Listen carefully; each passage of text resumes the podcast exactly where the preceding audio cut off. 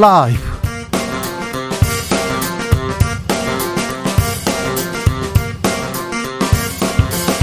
2022년 8월 23일 화요일입니다. 안녕하십니까. 주진우입니다. 윤석열 정부 출범 후 첫 정기국회 9월에 시작됩니다. 검찰 수사권 수사권 축소 법안도 9월 중에 시행됩니다. 하지만 검수 완박이냐 검수 원복이냐 여야의 공방 치열합니다. 어느 한쪽도 물러서지 않을 분위기입니다. 민주당 박범계 의원과 이야기 나눠보겠습니다. 민주당 이재명 의원 배우자 김희경 씨 법인카드 유용 의혹 사건으로 오늘 경찰에 출석했습니다. 이 사건의 공소시효 9월 9일까지입니다. 9월 9일 민주당 전당대회도 곧 끝이 나는데요. 앞으로 이재명 의원 관련 수사는 어떻게 진행될까요? 주스에서 전해드리겠습니다.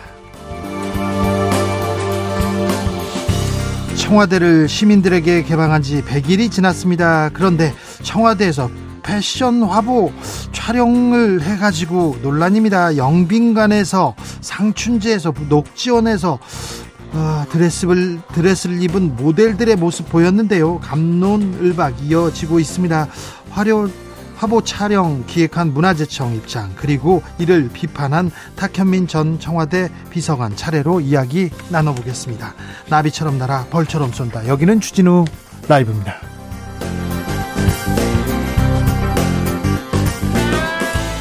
오늘도 자중차에 겸손하고 진정성 있게 여러분과 함께 하겠습니다. 참 신기해요. 자연은 신비롭습니다. 어제는 막 더웠어요. 그제도 너무 더웠는데, 아, 오늘은 바람이 확실히 다릅니다. 가을인 것 같습니다. 아, 제가 가을을 좀 타는데요. 사실 봄도 타고 여름도 탑니다. 제가. 네. 비 오면 또, 또 센치해지고요. 그런데 오늘은, 아, 바람이 가을 바람이다. 확, 확연하게 느낄 수 있었습니다. 오늘 처서라고 합니다. 처서. 가을 느끼신 분들 있죠? 가을 왔다. 가을 느낌, 어, 가지신 분들 문자 보내주십시오. 함께 가을 맞이 해보겠습니다. 준비해보겠습니다. 샵 9730 짧은 문자 50원, 긴 문자는 100원이고요. 콩으로 보내시면 무료입니다. 그럼 주진우 라이브 시작하겠습니다.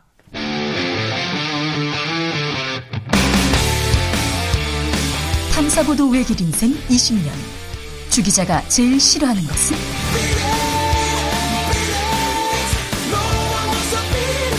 세상에서 비리와 부리가 사라지는 그날까지. 오늘도 흔들림 없이 주진우 라이브와 함께.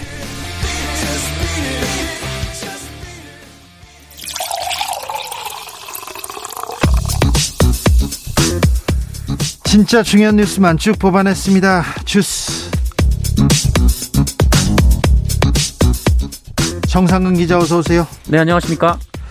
송파에서 세무녀가 공과금 그리고 집세를 두고 죄송합니다 하고 이렇게 극단적인 선택을 한 일이 있었습니다. 그런데 수원에서 소모녀가 세모녀가 생활고로 아, 숨지는 그런 사건이 발생했습니다.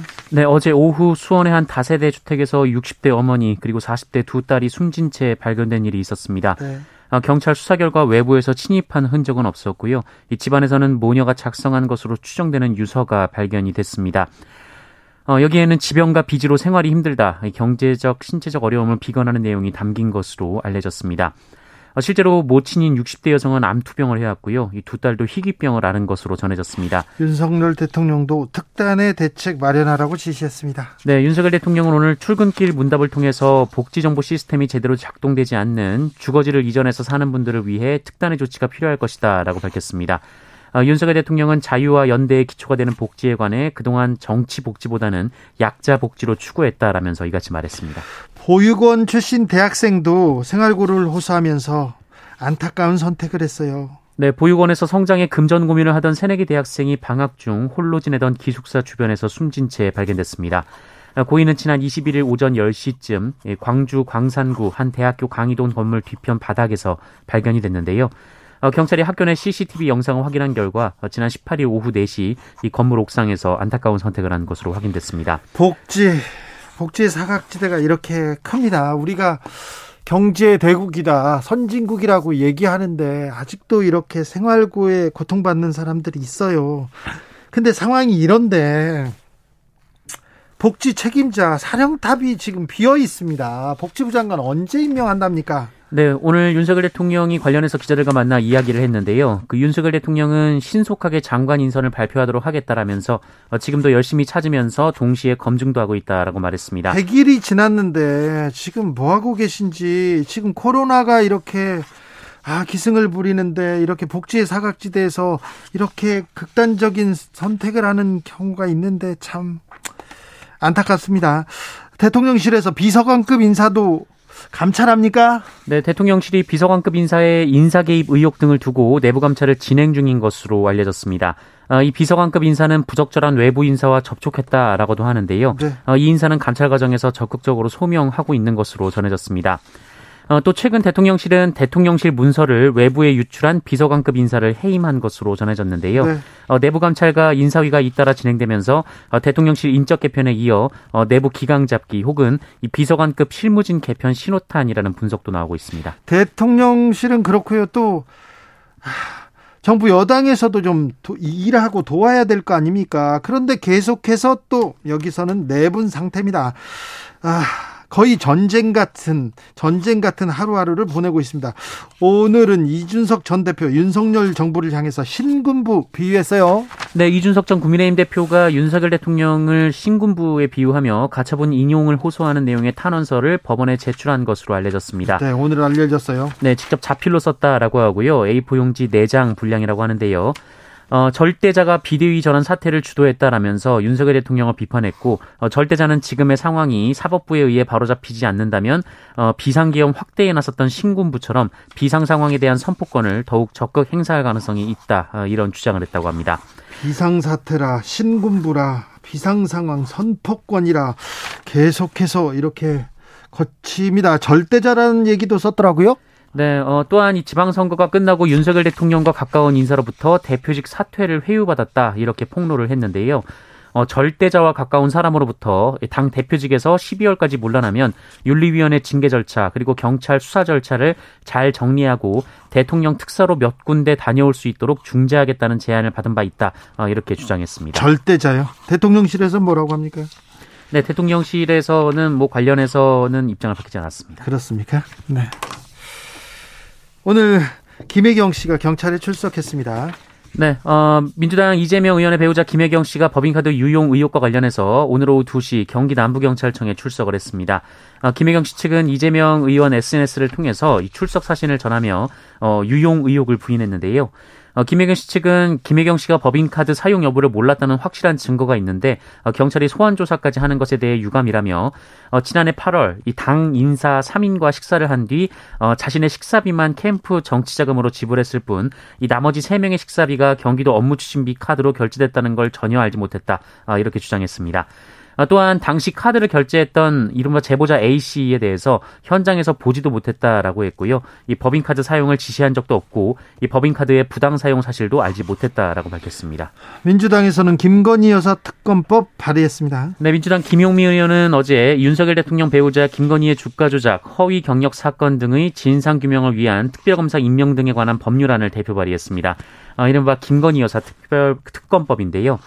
어, 김유미 의원은, 의원은 이 법안 제안 이유에서 이 검찰 스스로 권, 권력 남용적 행태를 시정하지 못하고 오히려 대통령 가족이라는 이유로 시간 끌기 수사, 봐주기 수사를 반복하고 있다라면서 이 정치적으로 중립적이고 공정한 특별검사 임명을 통해 윤석열 대통령 가족에 대한 각종 의혹을 엄정히 조사해서 그 진상을 신속하고 철저히 국민 앞에 규명하고자 한다라고 밝혔습니다. 여당은 거세게 반발했습니다. 네, 국민의힘은 박형수 원내대변인이 오늘 MBC 라디오에서 인터뷰를 밝히, 어, 그 입장을 밝혔는데요. 이 김건희 여사에 대해서는 검찰에서 이미 수사가 진행 중이고 2년 이상 계속해서 수사를 하고 있다라면서 어, 봐주기 수사, 늑장 수사에 대한 어, 대해서는 이 문재인 정권 때 이미 고발돼서 계속 수사를 하고 있었지 않나라고 반박했습니다. 네. 환율 상승세 무섭습니다. 당국에선 또 진화에도 나섰고요. 네, 미국의 금리 인상 우려 강화로 원달러 환율이 치솟자 외환 당국이 구두 개입에 나섰습니다. 외환 당국은 오늘 오전 9시 24분쯤 이 최근 글로벌 달러 강세에 기인한 원달러 환율 상승 과정에서 역외 등을 중심으로 한 투기적 요인이 있는지 면밀히 점검해 나갈 것이다라고 밝혔습니다. 네. 네, 윤석열 대통령도 기자들과 만나서 달러 강세와 원화 약세의 통화 상황이 우리 시장에 부정적 영향을 미치지 않도록 리스크 관리를 잘해 나가겠다라고 말했습니다. 많이 올랐어요. 1,345원. 계속해서 아, 13년 만에 최고치라고 하는데 계속해서 오르고 있습니다. 이 부분에 대해서 대비를 잘 해야 될 것 같습니다. 코로나 상황 어떻습니까? 네, 오늘 코로나19 신규 확진자 수는 15만 258명이었습니다. 네. 네 어, 위중증 환자 수 487명이었고요. 어, 사망자는 52명이었습니다. 주스 정상근 기자와 함께 했습니다. 감사합니다. 고맙습니다. 청와대를 시민들에게 개방한 지 100일 됐습니다. 그런데 광고를 찍지 않나 청와대에서 그리고 또 패셔너블을 찍지 않나 감론을박 뜨겁습니다. 아, 시민들은 어떻게 보고 있는지 아, 우선 청와대 활용 문제 있다 비판하고 나선 탁현민 전 청와대 비서관 연결했습니다. 안녕하세요.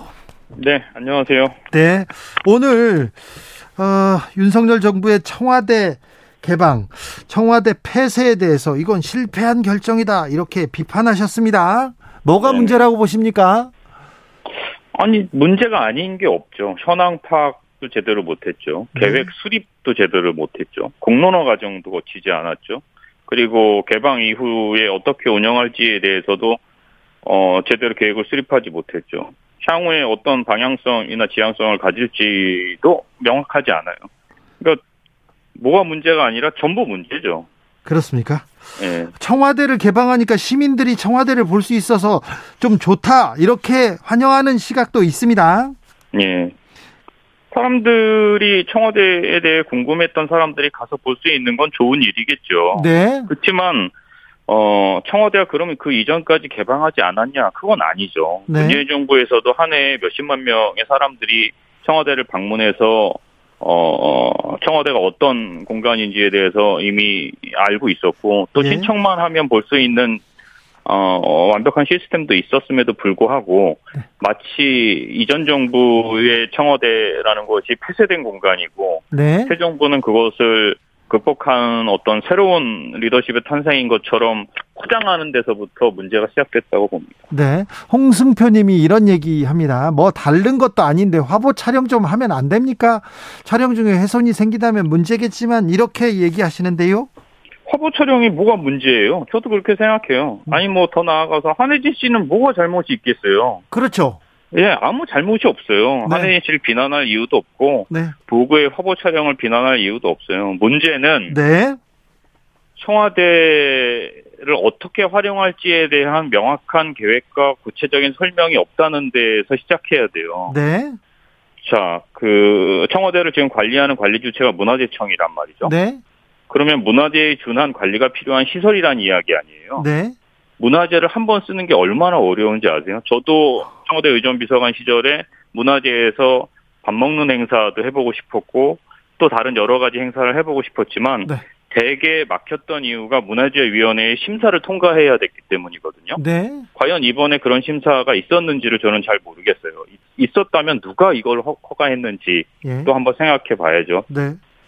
그러니까 결국은 청와대를 무리하게 개방하면서 생긴 문제인데 순서가 잘못됐잖아요. 상식적으로 우리가 동네에 어떤 조그만 근린공원 하나를 만든다고 해도 이 공원을 어떻게 활용할 건지에 대해서 먼저 계획을 세우고 공원을 만들지 않습니까? 네. 근데 먼저 개방부터 해버리고 그 다음에 어 이걸 어떻게 활용할지를 부산하게 작업을 하다 보니까 이런저런 문제들이 자꾸 생기는 거죠. 네. 그럼 그게 문제의 핵심이라고 보고요. 네. 명분 그리고 기획과 연출의 어떤 설득력, 그 다음에 최종 결과물이 주는 감동이 있다면 그거를 누가 뭐라고 할 수가 있겠어요. 네. 예컨대 이번 안혜진 씨의 화보 혹은 보고의 화보 작업도 최종 결과물에 대해서 사람들이 어 이거 너무 멋있다. 어 이렇게 활용하면 되겠구나라고 생각했다면 이게 뭐가 문제가 됐겠어요. 네. 근데 앞서 말씀드린 그러한 것들이 하나도 갖춰지지 않으니까 사람들도 그렇고 저 역시도 이게 적절치 않다라는 생각이 들 수밖에 없는 거죠. 네. 영빈관에서 들어놓은 모델 사진, 이 사진 보고 어떤 생각 드셨습니까? 지금 뭐 말씀드린 그대로인데요. 들어 눕는 거는 전 상관없다니까요. 들어 눕든 거기서 물구나무를 써던 뭐 덤블링을 하던 다 상관없는데 네. 왜 그런 영상 작업이 필요한지 예. 어떤 명분과 어떤 결과물로 국민들에게 설명해 줄 수 있는지가 중요하다는 거예요. 문화재청에서는 한복을 세계에 알리기 위한 뭐 캠페인이었다 이렇게 얘기하더라고요. 저도 그걸 봤는데요. 이렇게 얘기했더라고요. 정확하게는 그, 그 말씀도 있지만 우리 문화유산에 대한 관심이 방문으로 이어지도록 하기 위해 보고와의 협업을 추진했다 이렇게 말씀을 하시는데 네. 저는 이게 아주 솔직한 이유이면서 청와대 개방 이후에 벌어지는 모든 문제의 핵심이라고 생각해요. 예. 윤석열 정부는 청와대를 무리하게 그리고 절차와 과정 그다음에 어떤 미래 방향성 없이 폐쇄시켜 버렸기 때문에 유일하게 이것을 국민들에게 설득할 수 있는 방법은 여기를 사람들이 좋아한다. 많이 온다. 네. 국민들에게 돌려줬더니 좋아 어뭐 10만 명, 20만 명, 100만 명, 200만 명이 오고 있다. 그러니 잘한 거 아니냐. 이걸 얘기하고 싶은 거예요. 예. 그러다 보니 문화재청 설명대로 이걸 어떻게든지 사람들의 관심에 계속 노출시켜서 방문으로 이어지게 만들고 싶은 거겠죠. 아하. 그러다 보니 자꾸 무리한 프로젝트들, 검토되지 않은 프로젝트들, 절차와 과정을 밟지 않은 프로젝트들이 어 그대로 바로 실행이 되니까 얼마 전에 있었던 상업 광고 촬영이라든지 네네. 뭐 불상 훼손이라든지 쓰레기 문제라든지 뭐 이루 말할 수 없을 정도로 피폐해져 가잖아요 공간 자체가. 네. 청와대 개방을 일제 창고 창경원 조성에 빗대 비판하셨는데요. 그 이유는 뭔가요? 대한제국 황실비사라는 책을 보면 이런 네. 대목이 나와요. 그 이토 공작, 그러니까 이토 히로부미죠. 이토 히로부미가 그 창경궁을 창경원으로 만든 이유에 대해서 네. 궁중의 숙형 작업을 단행하고 어 그 다음에 백성들에게 보여주어야 한다. 그렇기 때문에 궁중의 조형과 동식물원을 신설할 것을 어, 진언했다. 이런 기록이 나와요. 네. 그러니까 이전 정부에 대한 어떤 경계선을 분명히 하고 새 정부는 다르다는 것을 의도적으로 자꾸 쇼잉하기 위해서 어, 아무 검토 없이 어, 청와대를 폐쇄해버리고 어, 거기서부터 생긴 비극이라고 봅니다. 그러니 네. 뭐그 과정 그리고 또 거기서 근무했던 경험 그리고 그 공간을 실제로 연출했던 사람 입장에서는 어, 창경궁을 창경원으로 바꿨던 일제와 비교하지 않을 수가 없죠. 예. 0819님께서 청와대를 성역화하려는 것이 문제라고 봅니다. 청와대 좀 너무 큰 의미를 두고 있는 거 아닌가 이렇게 또 생각해 봅니다. 청와대는 두 가지 의미가 있는 공간이에요. 하나는 청와대라는 그 플레이스로서의 의미가 있고요. 또 네. 하나는 시스템으로서의 의미도 있는 거예요. 이 두 가지가 상호 보완적으로 작용하고 하나가 되어서 대한민국의 국정을 운영했던 중심기관으로서 자리했던 곳이거든요. 네. 그거를 어느 쪽도 충족하지 못한 채 폐쇄했다는 게 저는 문제의 시작이라고 보고, 예. 어, 이 문제는, 어, 어떠한 과정으로 청와대가 폐쇄됐고, 또 어떤 문제들이 있었는지 기록으로 남겨야 된다고 생각합니다. 예. 개방하기로 했지 않습니까? 개방됐습니다. 자, 청와대를 어떻게 좀 활용하면 좋을까요? 어떤 조치를 취해야 할까요? 아까 말씀드린 대로 이미 개방이 됐고 또 다음 정부가 다시 청와대로 들어갈지 어떨지 그건 제가 알 수 없습니다만 어쨌든 간에 거기서 무엇인가를 한다면 그게 사람들로 하여금 설득될 수 있게 만들어줘야 되는 거예요.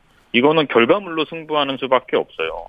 그리고 명분으로 승부하는 수밖에 없, 없고 근데 이런 식으로 자꾸 거기서 무언가를 하면 다시 그것이 문제가 되는 상황으로 만든다는 것은 본인들이 아무 계획이 없다는 것을 자인하는 것에 불과한 거죠. 실제로 청와대 활용 계획이라는 게 발표된 게 지난달 말이란 말이에요. 네. 청와대가 개방된 건 그 이전 취임 첫날이고 세상에 이렇게 국정을 운영하는 데가 어디 있습니까? 음. 공간을 개방하고 나서 계획을 발표하는 게 어디 있어요? 아, 윤석열 정부 취임 100일 기자회견 어떻게 보셨습니까? 윤석열 정부의 광복절 경축식은 어떻게 보셨습니까? 광복절 경축식은 세부 연출은 제가 뭐 말하기 참담해서 말을 하지 않을 거고요. 다만 그 장소의 문제는 오늘 주제와 맞닿아 있어서 말씀을 드리면 네. 제가 그 페이스북에도 썼지만 광복절이라는 대한민국 유일의 경축식 행사를 가장 큰 행사라고 할 수 있는 경축식을 네.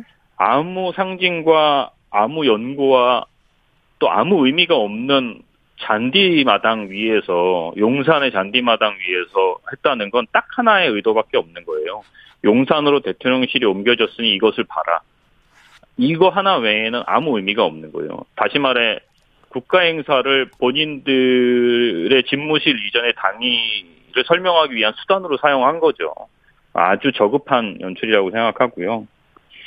기자회견은 뭐 다른 것보다도 뭐 뭐 화려한 뭐 연출보다는 솔직한 대화가 더 중요하다고 생각해서 그렇게 하려고 했다 뭐 이런 말씀을 하시던데 네. 그런 말씀치고는 너무 질의응답 시간이 짧았고 답변의 수준이 과연 적절했는지 싶고요. 또 하나는 뭐 4D 아저 프롬프터를 사용하지 않고 눈을 맞춰가면서 뭐 대통령이 15분 20분 동안 연설을 했다 뭐 이런 대목도 있던데 아, 프롬프터를 사용하지 않은 거는 공간에 대한 연출 감각이 없어서일 뿐이지 뭐 A4G를 놓고 읽거나 프롬프터를 보고 읽거나 뭔 차이가 있는지 저로서는 잘 이해가 안 가더라고요. 네.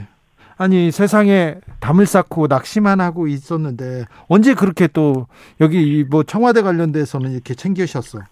주진우 진행자가 자꾸 알려주잖아요. 그런 얘기를. 마무리하겠습니다. 네. 마무리하겠습니다. 네. 네. 어, 탁현민 전 청와대 의전 비서관이었습니다. 네, 고맙습니다. 주진우 라이브. 이어서 청와대 활용에 대한 문화재청 입장 들어보겠습니다. 문화재 활용국 최영호 활용정책과장 안녕하세요. 네, 안녕하십니까. 네, 고생이 많으십니다. 네, 아닙니다. 청와대 개방하고 지금 청와대 보겠다는 사람들이 많죠? 네, 많습니다. 네. 근데 뭐. 네, 그래서 뭐 저희들이 그런 활용 사업도 많이 그래서 추진을 하였고요. 네.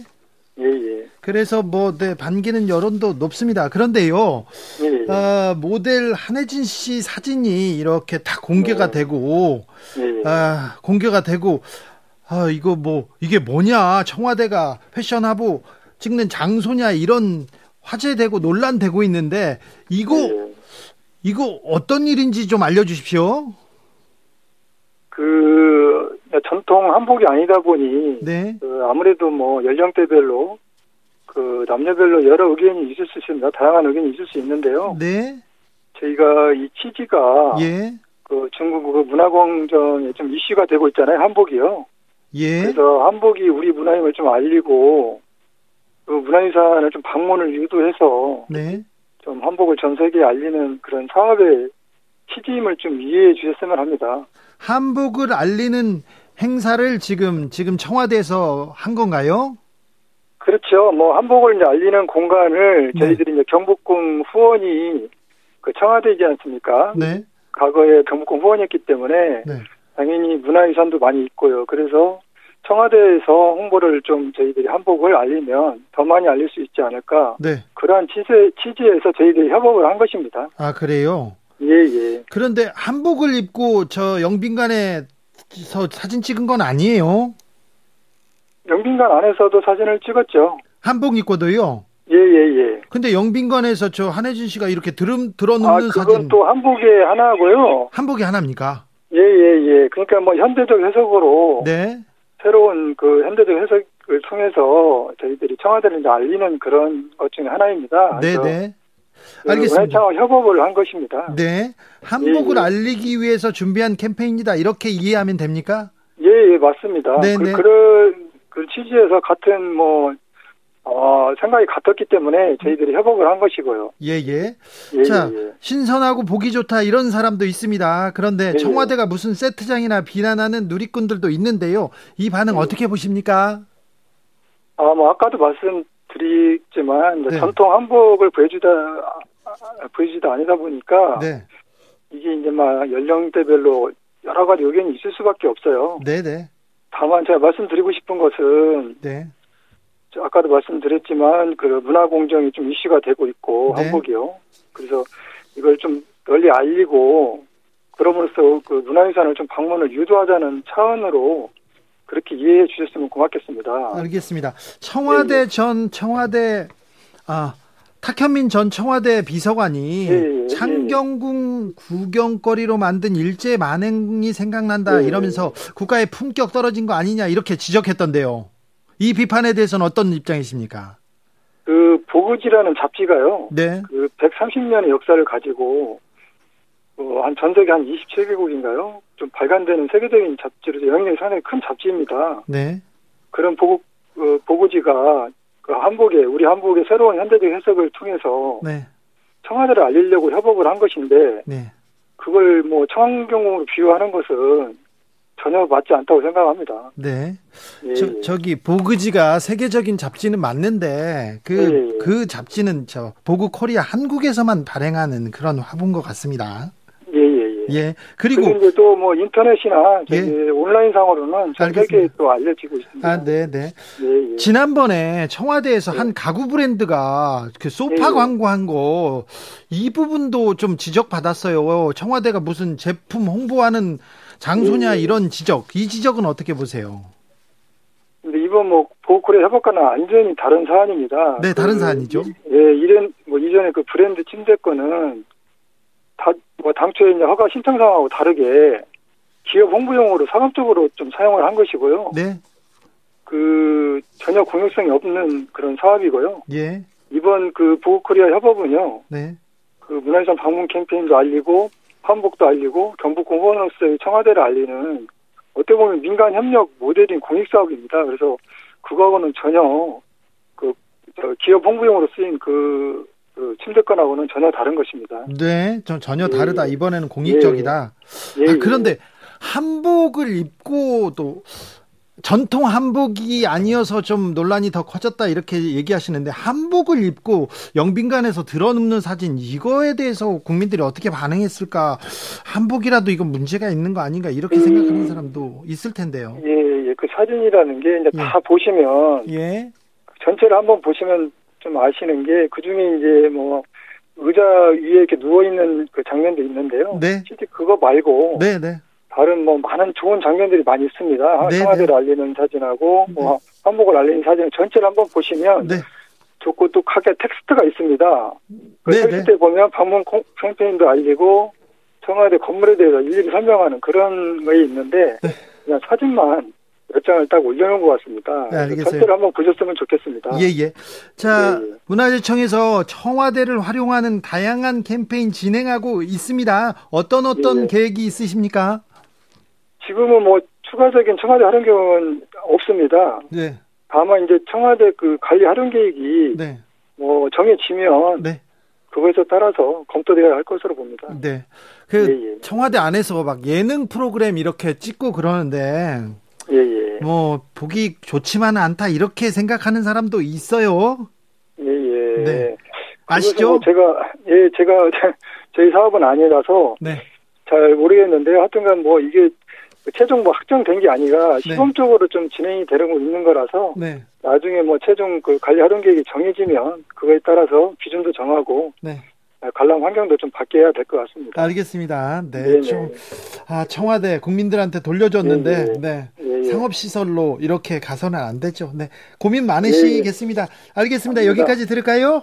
네네, 수고하셨습니다. 문화재청 네. 문화재활용국의 최영호 과장이었습니다. 오늘이 처서입니다. 가을 느끼셨나요?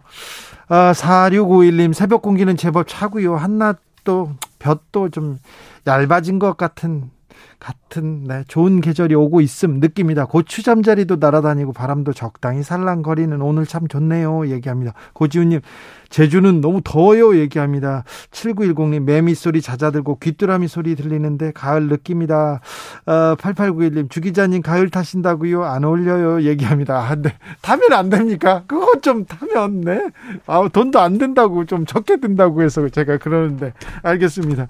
0358님 가을입니다. 이제는 에어컨 안 켜고 자, 어제는 에어컨 안 켜고 잤어요. 아, 에어컨과 이별을 하셨다고요? 아, 네. 잘하셨습니다. 교통정보센터 다녀오겠습니다. 임초희 씨.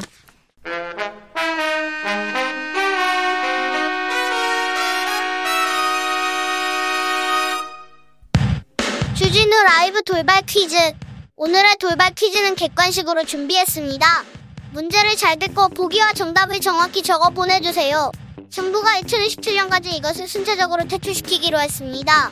이것을 LED로 모두 교체하면 석탄 화력 3기의 연간 발전량인 5,000기가와트시의 에너지 절감 효과가 기대되는데요. 백열 등보다 에너지 효율이 높아 50년 넘게 사용되어 온 이것은 무엇일까요? 보기 드릴게요. 1번 형광등, 2번 주마등. 다시 들려드릴게요. 1번 형광등, 2번 주마등. 샵9730 짧은 문자 50원 긴 문자는 100원입니다. 지금부터 정답 보내주시는 분들 중 추첨을 통해 햄버거 쿠폰 드리겠습니다. 주진우 라이브 돌발 퀴즈 내일 또 만나요.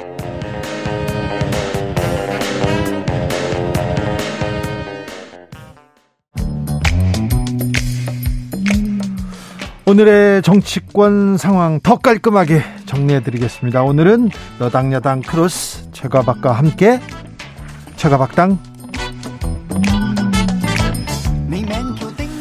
여야 최고의 파트너입니다. 최영두 국민의힘 의원 어서 오세요. 네, 안녕하십니까. 박성중 의원 어서 오세요. 네, 안녕하세요. 네. 민주당의 박성준이에요. 네, 알겠어요. 다 알아요. 민주당 대. 자, 우리의 여야 대, 대변인입니다. 저기 국민의힘은 이제 내용을 수습하고 앞으로 나갑니까? 앞으로 나가야죠. 지금 오늘, 오늘 저 전언론 그 배경이 이제 지금 환율 최고치 지금 최, 근래 최고치를 찍었죠. 그다음에 수출이고 뭐 전부 정말 침체 예예 가장 최악의 상황들이 다 오고 있습니다. 그래서 네. 아 이런 것들을 하나하나 풀어야 되는데 어제 오늘 저는 산자위 제가 산업 네. 예 산업통상자원 중소 어 벤처 기업부 기업위원회입니다. 위원회였는데 정말 지금 그저 이런 무역 적자의 문제, 통상의 문제, 또 기술 경쟁력의 문제, 또 소상공인들 문제까지 해서 해야 될 일이 정말 첩첩산중입니다. 최영도 의원 열심히 뛰고 있는데 다른 뉴스만 나. 제가 이제 그 이제 국민의힘 얘기 뭐 다른 당 얘기하는 게 좀 조심스럽긴 한데요.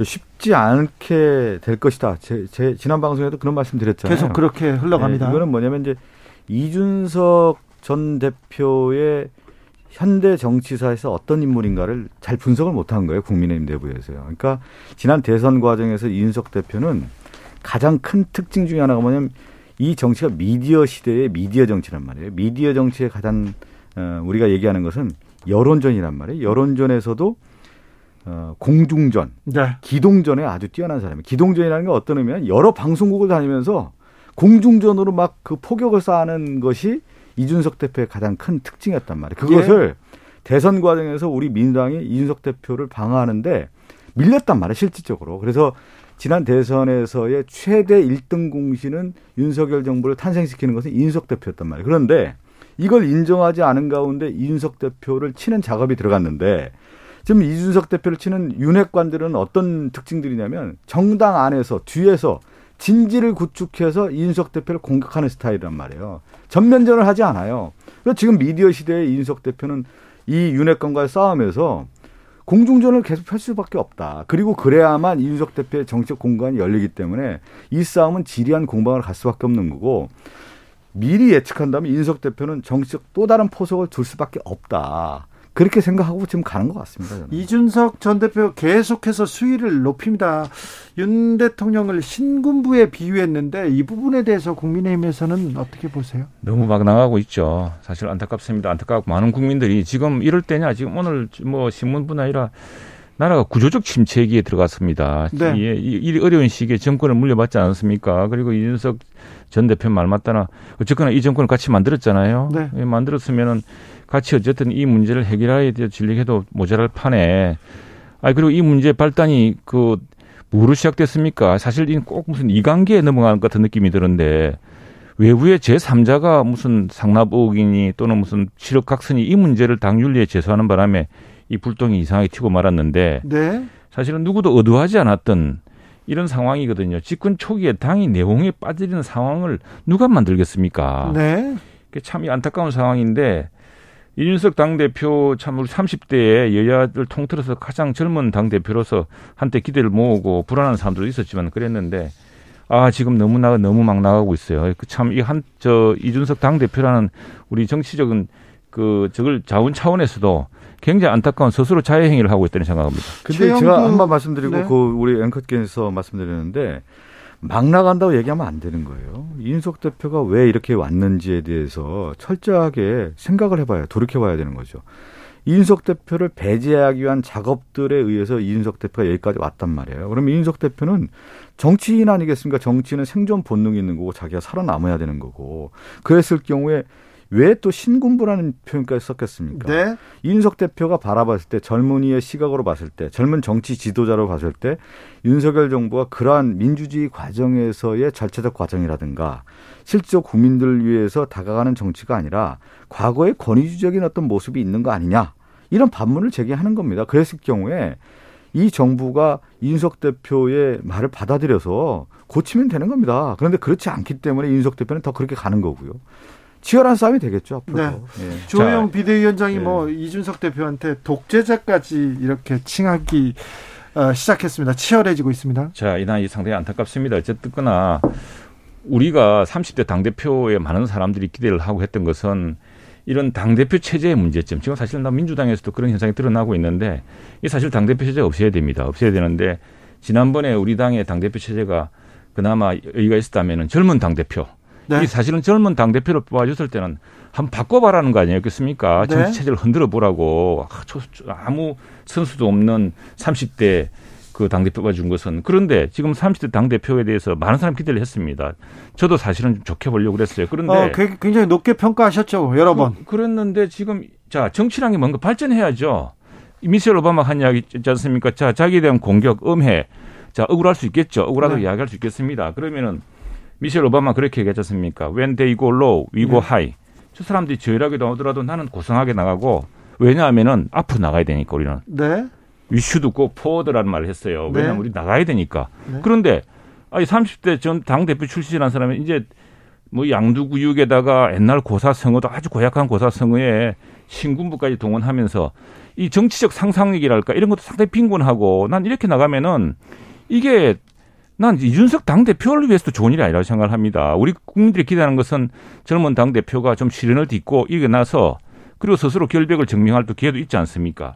그걸 통해서 좀 더 아니 사실은 자기 난 한때 이런 비유를 했어요. 우리는 이제 그 말하자면 내연 기관차라면은 이준석 대표 같은 사람은 전기차 아니냐. 그래서 구동 방식이 달라서 내 사고가 좀 다르지 않겠냐. 네. 내 당내에서 이런 이야기 해가지고 비난도 사고를 했습니다. 네. 그런데 네.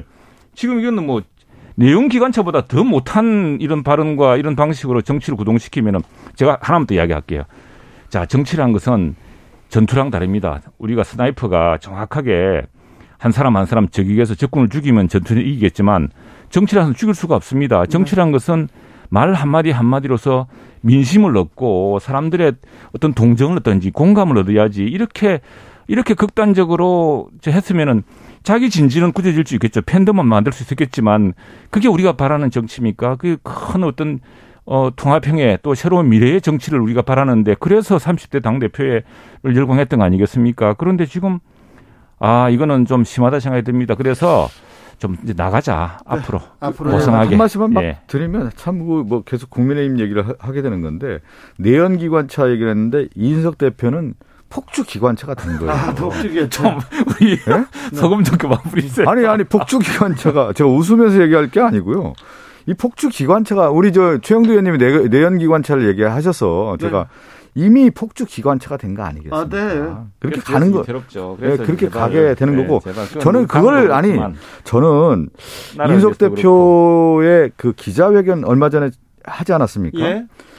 대내 정치와 대외 정치 얘기하는 걸 보면 저는 어 이준석 대표가 정치인으로서의 식견이 있다. 뭐냐면 국내 정치에서의 국정 운영에 대한 얘기를 한다든가 왜 이 정부가 들어와서 부품몰이를 다시 시작한다든가 네. 새로운 미래 비전이 없다는 거 아니겠어요? 그러면서 인석 대표를 이렇게 몰아가서는 이미 몰아갔다라는 게 폭주 기관차 되도록 국민의힘에서 이제 만든 겁니다. 예. 저는 이 사태를 만든 데는 어쨌든 고발이 들어갔잖아요. 우리 이수석 대표도 결백을 주장하면서 검찰에 이제 또 고발을 했어요. 이 사안에 대해서. 네. 빨리 경찰이 좀 진을 막 밝혀줬으면은 제가 저 예, 밝혀줬으면은 윤리위원회 없을 테고 끝났을 텐데 옹호하는 게 아니라 옹호하는 게 아니라 인석 대표 예. 제가 그 대선 때 인석 대표 얼마나 공격했습니까 여기서 저도 네. 같이 공격했는데 지금은 이걸 마무리 투수가 필요한 거예요. 근데 지금 국민의힘에 마무리 투수가 없고 완전히 공격수만 있는 거예요. 인석 대표에 대해서. 이 이준석 리스크를 제어하지 못하는지 정리하지 못하는 건지 이건 이 정권의 큰 부담이고요. 능력을 보여주지 못하고 제가 그 얘기만 빡 들어, 드려볼게요. 제가 이 말씀 시대가 미디어 시대에 흘러갔던 상징적인 인물 이준석 대표고 지금 우리 세대가 MZ 세대의 새로운 변화의 물줄기가 있단 말이에요. 그러한 흐름을 이 젊은 세대가 갖고 있는 특징들이라고 할까요? 그것을 인정하지 않은 거예요. 우리가 어떻게 보면 국민의힘에 있는 정치 삼선사선 의원들이 이 부분을 인정을 못하고 흐름을 못 읽고 있기도 하기 때문에 이런 문제가 바, 발생할 수 있다. 이렇게 다음 문제로 넘어가 보겠습니다. 다음 가시죠. 네. 김혜경 여사, 이재명 의원의 부인 김혜경 여사가 음, 김혜경 씨라고 해야죠. 법인 카드 유용에 관여했는지 이 경찰 오늘 경찰에 소환돼서 조사를 받고 있습니다. 이 문제는 어떤 문제? 이 문제의 핵심이 뭡니까? 저도 뭐 이 문제는 구체적으로 내용을 잘 모르는 내용이에요. 왜 음. 그러냐면 그 당시 대선에서 이거 불거졌던 내용이고 또 하나는 감사와 수사를 받겠다라고 김혜경 여사가 얘기한 거 아닙니까? 예. 그 과정에서 좀 있었고 지금 오늘 경찰 조사도 그러한 차원에서 이루어지는 거 아니겠어요? 그러면 네. 경찰 조사를 좀 지켜볼 수밖에 없는 거고 어, 본질이 뭔지는 거기서 나오겠죠 수사 내용에서. 네. 음. 그 저는 빨리 내가 이준석 대표 수사라는 것도 그래서 결백을 밝혀주든지 시시비를 빨리 가려야지 이준석 대표도 빨리 무슨 복권할 기회를 찾고 할 텐데 이게 지금 이렇게 되니까 점점 내용을 심하게 만들고 이것도 마찬가지입니다. 이것도 이래 되면 지나 시간이 지나면요. 뭐 정치 보복으로 자꾸 몰 거예요. 근데 이거 왜 단순한 사안인데 법인 카드를 그렇게 사용하면 안 되지 않습니까? 그 그것 때문에 또 의문의 죽음도 있었고 그걸 왜 경찰이 이렇게 지지부진하게 하는지 다른 수사도 마찬가지입니다. 수사를 이렇게 지연시키는 것은 이해가 안 돼요. 정말로 빨리 이렇게 딱 자를 것은 자르고 네. 이 증거를 뭐 더구나 시간이 오래되면 증거가 사라지지 수사가 더 진전됩니까?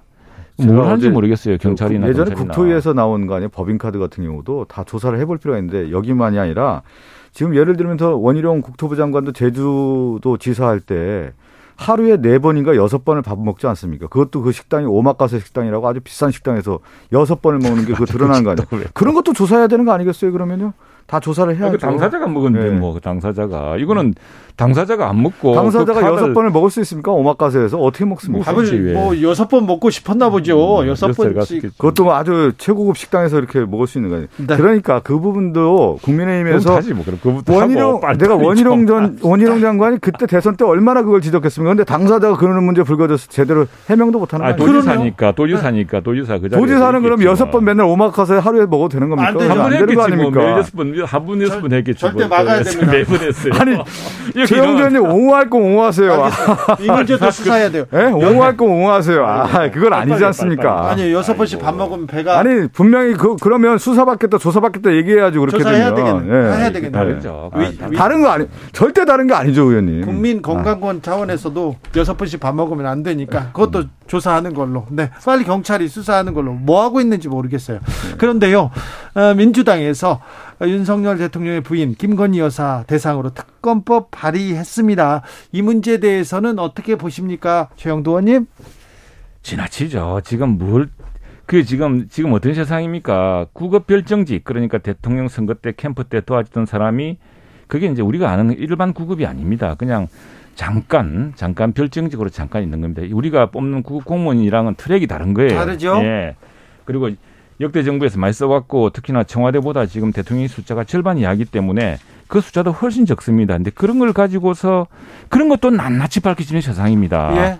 그런데 그 지금 제기하는 의혹 같은 게 있었다면 그냥 넘어가겠습니까? 더구나 국가 입찰 시스템을 통해서 한 건데 어쨌거나 그거는 지금 그렇게 저 처음부터 막이 큰 의구심과 의혹과 이런 걸로 가는 게 아니라 지금 운영위원회 오늘 운영위원회 사고 있지 않습니까? 그리고 또 국정감사 또 할 수 있는 것이고 다 밝히면 되죠. 그런데 아이고 이 사안을 가지고서 그냥 그 무적 국정조사라 했습니까? 국정조사의 특검, 특검 특검이요. 특검 하자 할 때는 안 하더니 또 웅뚱뚱 아니 뭐 이제 그 오죽하면 그런 얘기가 나오는데 아니고 우리 어... 우리 박 의원님도 별로 동의하지 않은 아니 아니요 아니요 지금 왜 그러냐면 일단 좀 동의해 주세요 좀. 그 청와대 안에 여러 문제가 있을 것을 미연에 방지하고자 하는 것들이 있지 않습니까? 그것이 이제 민정수석실에서도 했고 예. 그게 또 부족한 게 특별감찰관이라는 제도도 만들었단 말이에요. 예. 근데 지금 민정수석실도 없고 특별감찰관도 없단 말이에요. 그러면 청와대 권력의 핵심 인사들, 예를 들면 친위척에 가장 큰 문제가 말이에요. 그 다음에 대통령실 안에 있는 비서관이라든가 행정관이 비리를 저질렀을 경우 어떻게 하냐. 그럼 미연에 방지하기 위해서 만든 것이 민정수석실 안에서도 있었고 특별감찰관도 있었단 말이에요. 근데 지금 보면은 김건희 여사에 관련된 문제도 많이 있단 말이에요, 지금. 그랬을 경우에 제도적으로 지금 청와대 안에서 제도적으로도 마련하지 않고 제대로 안 하니까 그렇다면 법으로도 한번 해보자라고 하는 것을 안을 낼 수도 있는 것이죠. 그러면 제가 얘기한 것처럼 오죽하면 이런 법이 또 나왔겠느냐. 자, 우리 박 의원님 말씀 잘하셨습니다. 네? 그래서 특별감찰관 이제 임명하면 됩니다. 국회에서 네. 정해주면 돼요. 네. 근데 지난 5년 내내 안 해놓으니까 그래서 머쓱해서 그런지 그건 왜 안 합니까? 그래서 지난번에 우리 저 국회의장단하고 이제 대통령이 어, 주말에 저 만찬을 했죠. 하면서 그때 어, 그 이야기가 나왔고, 그래서 국회에서, 이게 특별감찰관도 국회에서 저, 이렇게 임명하면, 추천하면은 네네. 임명하는 거거든요. 네. 빨리 합시다, 그거. 아니, 저도, 특, 예. 아니, 그러니까 우리 박 의원님 말씀 맞아요. 이게 지금, 아니, 그러니까. 예, 과거에 뭐 민정수석실에서도 제대로 안 했지만은, 그 특별감찰관 해가지고 특별감찰관이 굉장히 파워풀합니다. 왜냐하니까 이게 박근혜 정부 말기에 그렇죠. 어유 그 특별관 한 사람이 그 막강 실세인 민정수석을 네.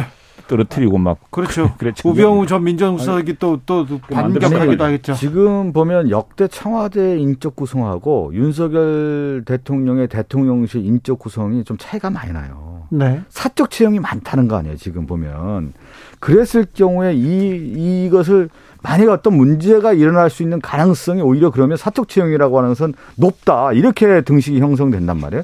그것을 미연에 방지하기 위해서라도 특별 감찰관이라든가 민정수석실이 못하고 있는 부분들을 어떻게 할 건가 대통령실에서 답을 내놔야 되는 거 아니겠습니까?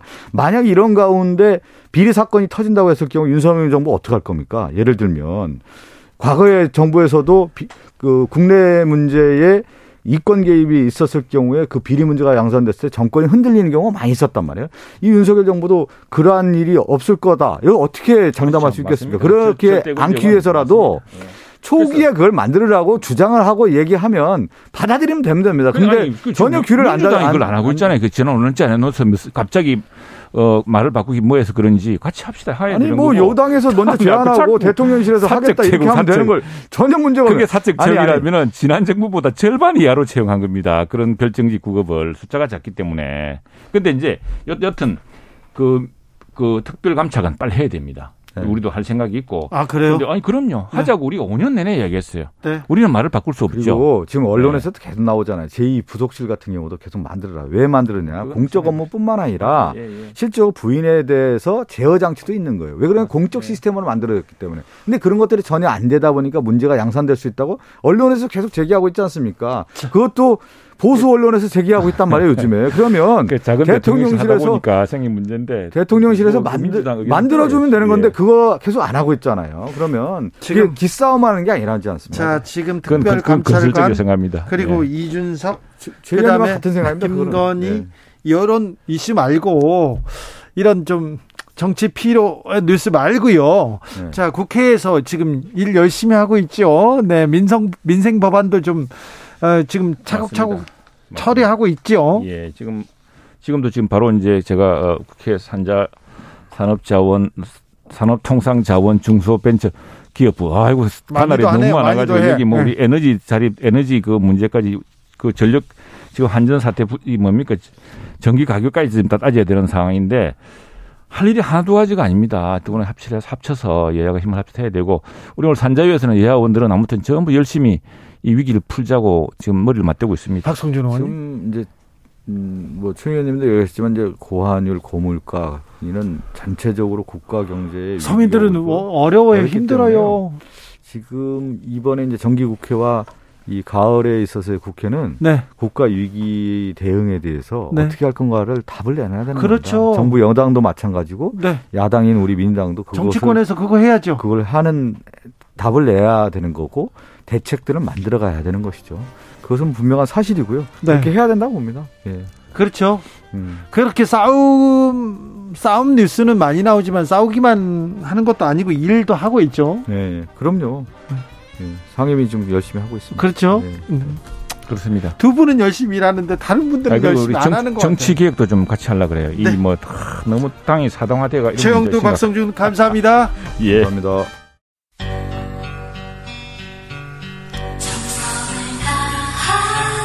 정성을 다하는 국민의 방송. KBS 주진우 라이브. 그냥 그렇다고요.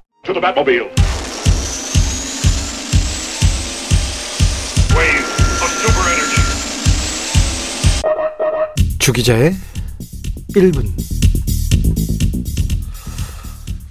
내가 보이면 울어라 기록적인 가뭄과 폭염으로 유럽의 강에 헝거스톤이 모습을 보이고 있다고 합니다. 배고픔의 돌은 슬픔의 돌로 불립니다. 가뭄이 심각해졌던 해 강이 마르고 많은 사람들이 굶주려 숨졌다고 해서 말입니다.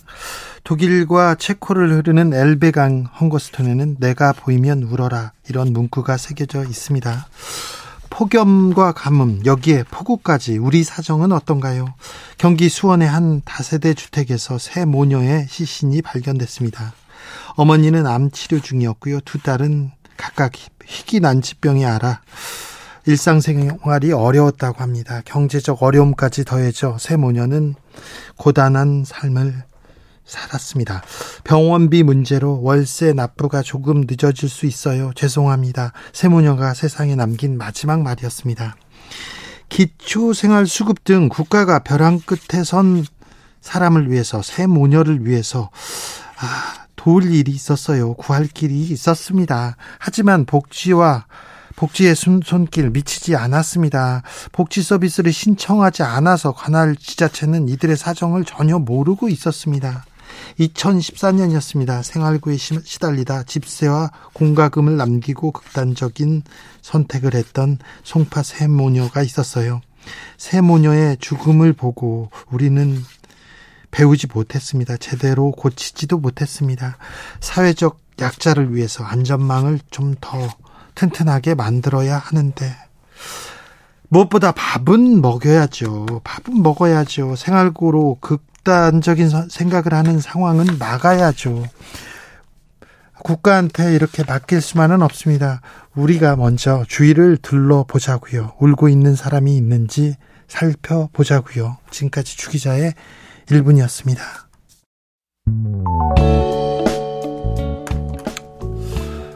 브로콜리 넘어져 울지 마.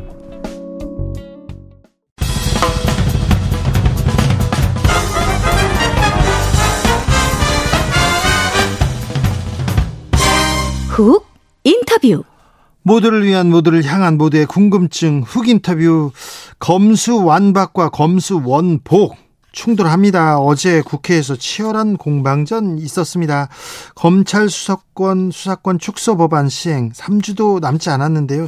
어떻게 진행될까요? 전 법무부 장관 민주당 박범계 의원과 이야기 나눠보겠습니다. 의원님 안녕하세요. 네, 오랜만입니다. 네, 네. 안녕하세요. 네. 잘 계시죠? 네. 뭐 그럭저럭. 네. 어제 네. 법사위가 그렇게 뜨거웠다면서요? 뜨거운, 네, 뜨거웠네요. 네. 어, 결국은 뭐 제가 보기에는 상식외의 법무부 장관 태도를 보면서 네. 뭐 당연히 거기에 분노하지 않을 야당 의원들이 없겠죠. 뜨거운 뜨겁다보다 에, 거의 타 죽을 뻔했습니다. 후임 법무부 장관의 태도가 그러면 문제였습니까? 아무래도 기본적으로 이제 장관은 집행부잖아요. 네. 매일매일의 말과 결정이 다 정책으로 구현되는 자리거든요. 네. 그러니까 그 영향력이 막강한데 네. 유일하게 그러한 정책 집행 결정을 감시할 수 있는 곳이 국회란 말입니다. 그렇죠. 국민들 대표가 자주 감시하죠. 열리, 네. 그것도 자주 열리는 게 아니죠. 한 네. 달에 한 번 열릴까 말까 하는데 그렇게 나오셔가지고 그러한 아나무인적인 태도를 한다면 그럼 국회의 국회의 견제 기능이라는 게 여당에 의해서 견제가 되겠습니까? 야당에 의해서 견제가 되겠습니까? 야당 의원들의 쓴소리 그거 몇 시간 듣고 참 참고 그게 약이 될 만한 것도 있는데 참고하면 될 일인데 네. 예 처음부터 이렇게 뭐뭐 뭐 변죽이니 뭐 질문 같지 않다느니 거꾸로 장관이 들어보세요 하느니 또 과거 일개 일기 추미애 장관 중에서 일개 장관이라고 했던 분이 자신은 일국의 장관이니 이러한 태도도 예. 문제지만 더 중요한 것은 기본적으로 국민의 대표인 국회의원들이 묻는 질문에 대해서 어떤 부분은 뭐 적대적으로 어떤 부분은 어 아주 모멸적으로 어 그렇게 무시하는 그런 태도 자체가 저는 심각하다고 생각을 해요. 아, 어제 하루 그러니까 그리고 또 한 말싸움에서 이긴다고 해서 그게 국민들한테 국민들이 이겼다 이렇게 볼, 보지도 않을 텐데 사사건건 서로 이기려고 하더라고요. 의원도 그렇고 장관도 그렇고. 어, 특히 장관의 태도에 대해서 말싸움으로 빠른 말과 그런 아나무인적 태도를 칭찬하는 언론도 있지 않습니까? 네. 예, 그런 것이 오히려 한동훈 장관을 저는 더 해롭게 하는 일이다. 네. 거기에 너무 고무된 것 같아요. 알겠습니다. 어제 네. 그 검수 원복 공방 뜨거웠습니다. 자, 어, 그법 법을 만들었습니다. 국회에서 그런데 지금 시행령으로 시행령으로 이 법을 법을 좀 멈추게 좀 좀 못 쓰게 만들려고 합니까? 제가 보기에는 그 한동훈 장관이 얘기한 것은 검찰 검사의 필요성 외에는 네. 어떠한 법 논리적으로나 또는 뭐 헌법과 우리 법률의 체계에 따른 여러 가지 어떤 법리나 그런 측면에서 전혀 설득력이 없다고 봅니다. 예전에 고려시대에 무인 정권이라고 있었죠. 네. 무인 정권들은 어 자신들이 필요하면 네. 어 정말 뭐 여러 가지 방법을 통해서 하고자 하는 일들을 다 이뤄냈거든요. 네. 그런데 지금 사개특위도 구성돼 있고 과거 수사권 조정 국면도 있었고 또 수사기소 분리 법안도 있었는데 최소한 국회에 정말 검찰이 필요한 일이다. 이 부분만은 아, 경찰 수사만으로는 부족하니 우리가 해보겠다라는 진지한 협조 요청 노력. 예. 입법을 통해서 해결하려고 하는 조그마한 노력조차도 기울이지 않고 자신들의 되지도 않는 그러한 법리를 동원해가지고 시행령을 마구 만들어내는 거 아니겠습니까? 그래놓고 어 그것이 문제가 있다. 골조는 건들면 안 되고 골조를 건드리지 않는 범위 내에서 첨화, 첨화 정도야 바꿀 수 있는데 이거는 골조를 뜯어내고 골조를 완전히 바꿔내는 그런 시행령이기 때문에 네. 그것은 시행령 독재다. 네. 그렇기 때문에 이건 옳지 않다라고 얘기하는 것에 대해서 전혀 아나무인적으로 어, 듣지를 않는다는 네, 그러한 절망감을 느꼈습니다. 어제 한동훈 장관 어, 지금 2019년에 지금 박범계 장관님께서도 어, 검찰청법 일부 개정 법률안 수정안 이거 찬성하셨다 이렇게 얘기했던데 이게 무슨 말입니까? 등을 중으로 즉 거, 어, 부패 범죄, 경제 범죄 예. 이렇게 돼 있잖아요. 부패 범죄, 경제 범죄. 지금 네. 중수청이 만들어질 때까지는 그 두 개의 범죄만 지금 검찰이 수사하도록 그렇게 이제 예, 수사기소 분리 법안이 통과가 됐잖아요. 네. 근데 부패 범죄, 경제 범죄 중위로 돼 있는 것을 네. 등으로 바꿨다고 했으니까 어, 부패 범죄, 경제 범죄 말고도 여러 가지 범죄를 다 집어넣어서 검찰이 수사할 수 있다. 예. 이렇게 해석하는 거 아니겠습니까? 예. 그 해석은 잘못되어 있는 거다. 그 등이라 하면 부패 범죄와 경제 범죄라는 그 본질, 즉 에, 골조는 유지한 채 그거와 유사성을 갖고 있는 현대 범죄라는 것이 새로운 범죄들이 유형이 에, 만들어지니까 네. 그 정도는 아 국민들이 납득해서 국회가 납득해서 그거는 부패 범죄에 해당할 수 있겠어. 그거는 경제 범죄에 해당할 수 있겠어라는 그러한 유사성이 있는 범죄만 해석할 수 있는 건데 네. 지금 부패 범죄 안에 직권남용 범죄를 넣겠다. 예. 그것이 돈하고 무슨 관계가 있습니까? 그게 재산상 손해하고 무슨 관계가 있겠어요? 그것을 넣겠다는 것은 오로지 전 정부인 문재인 정부를 직권남용으로 그것이 이 사람들 특기 아닙니까? 직권남용으로 다 처벌하겠다라는 그러한 어, 정파적인 이해관계 외에는 달리 해석할 수가 없다는 거죠. 네. 어, 사법농단 수사를 그 한동훈 장관이 열심히 하셨어요. 그 당시에 이원석 검사가 이원석 검사가 법원 행정처 판사한테 수사 정보를 전달했다 이런 논란도 있었는데요. 네. 이 부분은 어제 어떻게 해명하던가요? 아, 그것은 이제 법원 행정처 윤리 담당관의 질문에 수동적으로 응했기 때문에 네. 뭐 공무상 비밀 누설이 해당하지 않는다. 뭐 이런 식의 답변이었는데 제가 보기에는 네. 이 판결문을 우리 여야 의원들이 어차피 이원석 후보자에 대한 아, 이제 인사청문을 할 텐데 이 네. 판결문을 잘 읽을 필요가 있습니다. 이 판결문의 가장 핵심은 네. 검찰이 수사 목적으로 어, 소위 이제 언론 플레이를 한다든지 네. 또는 법원의 일종의 사법 행정에 협조하는 차원에서 이렇게 슬쩍 검, 어, 법관의 비위 내용을 흘리는 것 그것은 어, 공무상 비밀 누설이 뭐 마치 이 공적으로 보호할 만한 가치가 없는 즉 비밀 누설이 아니다라는 그런 뉘앙스가 이 판결에 있고 네. 하물며 검사가 주는 그것도 그러할진데 법원 행정처 저 신광열이라는 서울중앙지법 판사가 법원 행정처에 보고용으로 하는 것은 공무상 비밀 누설이 아니다라는 그런 지금 판결 내용이거든요. 이거는 그러니까 여기서 네. 중요한 거는 언론 플레이 또는 네. 수사의 목적 사법 어, 협조용으로 누설한 것 자체가 과연 이게 도의적으로 이것이 합당한 일이냐. 네. 일국의 일국이란 말 차례 여러 개 차례 나오네요. 네. 일국의 검찰총장의 자격으로서 이것이 합당한 일이냐라는 것을 이원석 후보자는 명백하게 저는 해명을 해야 된다고 생각합니다. 네, 그걸 지켜봐야 되겠군요. 네. 어제 법사위에서 감사원 관련 이야기도 나왔습니까? 그렇습니다. 국민 권익위 제가 많이 했죠. 아 그래요. 국민 네. 권익위 특별감사가 문제가 좀 있습니까? 지금 전현희 위원장은 뭐 아시다시피 민주당 국회의원을 했고 어, 전 문재인 대통령이 임명한 그런 권익위원장 아닙니까? 네. 권익위의 성격 자체가 준사법기관이고요. 네. 아, 따라서 설사 권익위가 어, 전 정부에 의해서 위원장이 임명됐다 하더라도 그 임기를 보장할 필요성이 매우 큰데 지금 사실 뭐 권익위 포함해서 KBS라든지 지금 뭐 여러 방통이라든지 여러 감사를 지금 진행하는 것으로 보여지고 있지 않습니까? 예. 전 정부 인사들 쫓아내기 용으로 하는데 뭐 불어라라고 지금 이제 위원장 이하 사람들에게 그렇게 사실상 협박 아닌 협박을 한다는 취지로 어, 전현희 위원장이 지금 어, 공개를 했지요. 네. 그것은 자칫하면 직권남용의 소지가 있는 것이고 네. 제가 보기에 이거는 감사원 유병호 사무총장이 일종의 감사를 빙자한 감사 농단을 하고 있는 것이다. 네. 어, 뭐 고래를 잡아라.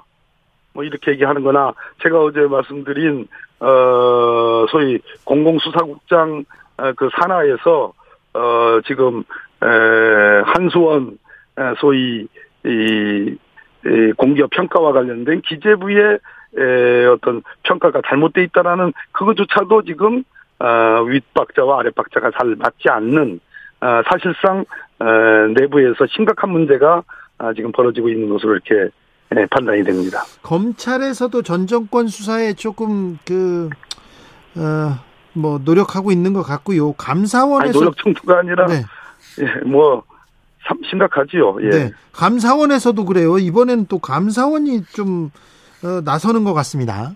이게 구조가 이렇습니다. 지금 한동훈 장관의 소위 시행령 독재의 핵심은 직권남용과 뭐 어, 허위공문 작성 등이 있지만 또 눈여겨봐야 될 대목이 소위 이 감사원 등에 의한 어떤 고발 사건 등을 어떻게 처리할 것이냐 네. 하는 문제가 있거든요. 네. 지금 감사원하고 대검 간에는 그러한 상호 어, 서로 협의를 하는 협의체가 가동 중에 있단 말이에요. 네. 그렇다면 감사원의 이러한 문재인 정부에 대한 어, 먼지털이식 감사는 필경 이것은 어, 고발이나 수사 의뢰나 또는 수사 참고 자료의 송부 방식으로 검찰로 하여금 수사로 연결하기 위한 네. 어, 저는 예비 포석이 아닌가라고 심각한 그런 우려를 갖고 있습니다. 최승우님 질문입니다. 언론에서 네. 그 등이라는 표현에 문제가 생길 거라고 생길 거라고 계속 지적했는데 왜 바꾸신 겁니까? 이렇게 물어봅니다. 그 등은 네. 그 당시에 이제 법사 뭐 제가 어 그것을 논의하는 법안 당시에는 법무부 장관이었고 장관이어서 그 자리에는 안 계셨죠. 네, 네. 그러나 어제 박주민 의원의 해명에 의하면 네. 그 등이라는 것은 연관성 즉 부패범죄, 경제범죄의 범주에 속하는 연관성 있는 범죄만 생각해서 등이라고 했지 이렇게 상식을 뒤엎는 어, 소위 직권남용을 어, 부패범죄에 집어넣는 정도까지 상상할 수 없는 영역이고 이것은 말 그대로 시행령 독재다. 라는 설명으로 가능하겠습니다. 알겠습니다. 특별 감찰관 얘기도 좀 설명해 주십시오. 어, 국민의힘에서도 뭐 이 부분은 좀 임명해야 된다 이런 얘기도 나오는 것 같습니다.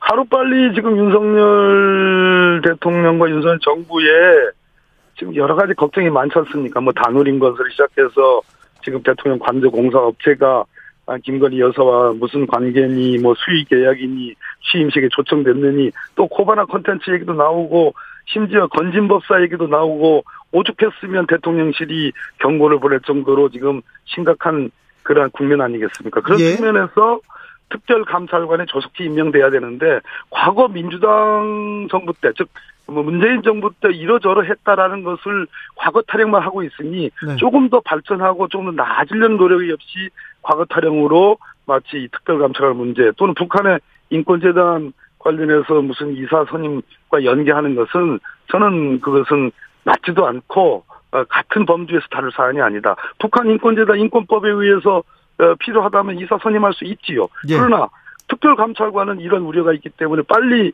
이, 임명해서 감시 제대로 하게 해라. 안 그러면 진짜 어, 역사에 또 다른 에, 엄청난 에, 어떤 후폭풍이 예측이 되기 때문에 네. 그러한 충정으로 말씀드렸는데 웬 북한 인권재단이에요. 네. 전임 법무부 장관이세요. 자, 예. 법무부를 어떻게 만들겠다 이렇게 노력하신 부분이 있을 거 아닙니까? 그리고 성과도 네네. 내셨을 텐데. 네. 일단 설명 부탁드립니다. 바로 그겁니다.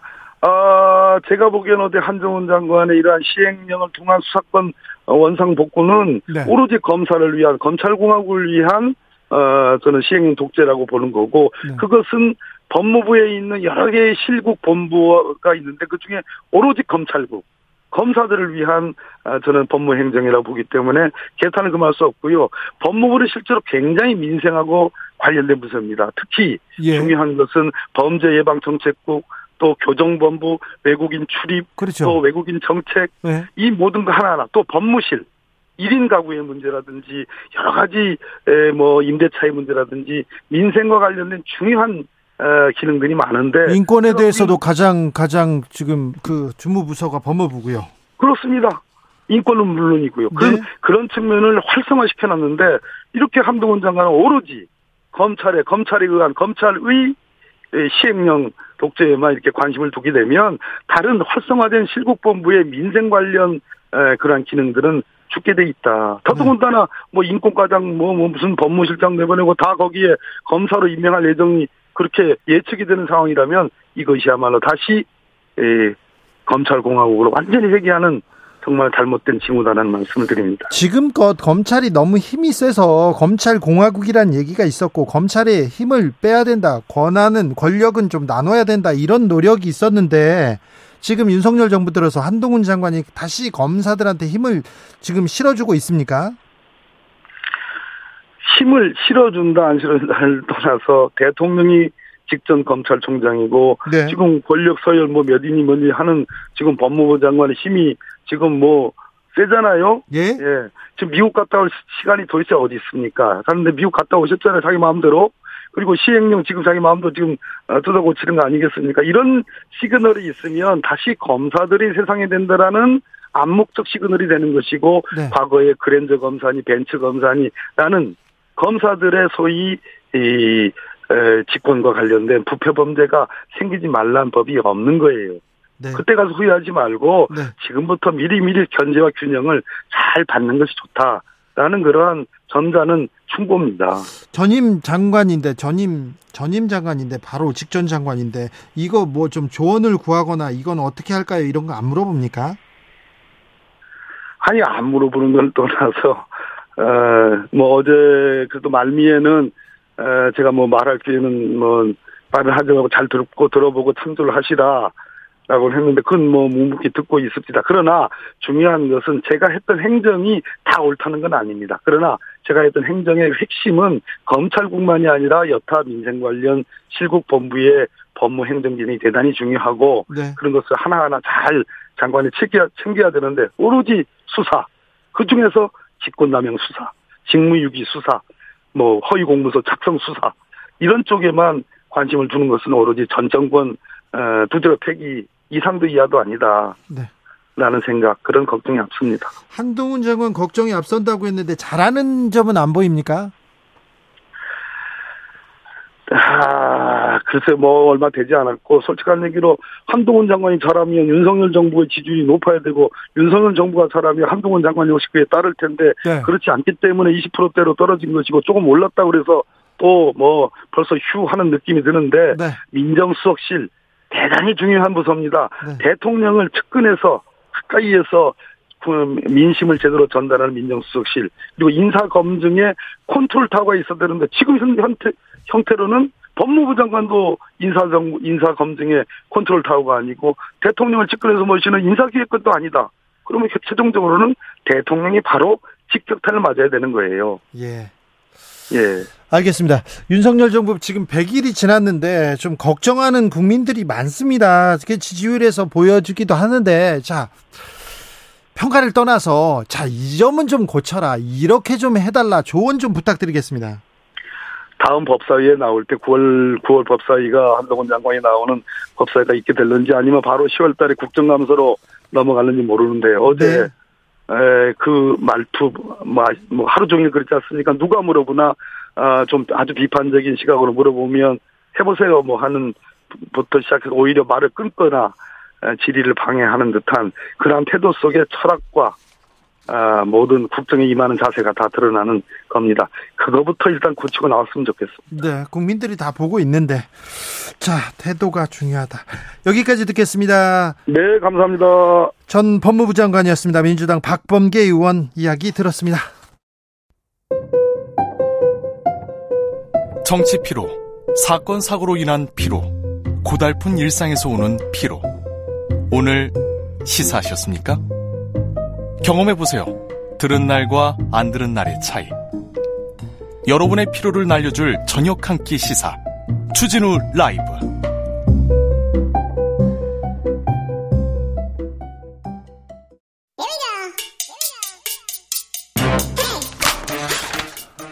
뉴스를 향한 진지한 고민 기자들의 수다. 라이브 기자실을 찾은 오늘의 기자는 은지옥이요. 시사인 김은지입니다. 첫 번째 뉴스부터 가볼까요? 네, 학원 강사가 써준 대필 보고서에 대한 사건에 선고유예가 내려졌습니다. 어떤 내용입니까? 네, 입시 컨설팅 학원 강사가 대필해준 보고서가 있는데요. 네. 이것으로 교내외 대회 입상하고 대학 입시에도 활용했던 학생과 학부모가 2심에서 선고 유예를 받았다라고 합니다. 잠깐만요. 그러니까 숙제를 대신해 준 거네요. 학교 학원 선생님이 돈 받고? 네, 네, 숙제만 대신해 준 게 아니라요. 그걸 활용해서 상도 받고 네. 대학 입시에도 활용했기 때문에 사실 더 이 악질적이다라고 볼 수 있는 그러게요. 있는데요. 그냥 간단하게 숙제만 해준 게 아니네요. 이거 경력을 아예 만들어주는 거 아닙니까? 네, 이제 그럼에도 불구하고 이에 대해서 선고유예라고 하는 범행이 비교적 가벼운 경우에 있는 형이 내려졌다라고 보시면 되는데요. 선고유예는요. 아, 죄는 맞는데 너무 좀 가벼워서 죄를 묻지 않는다 이런 겁니다. 그러니까 선교율을 받으면 무죄나 거의 다름없고요.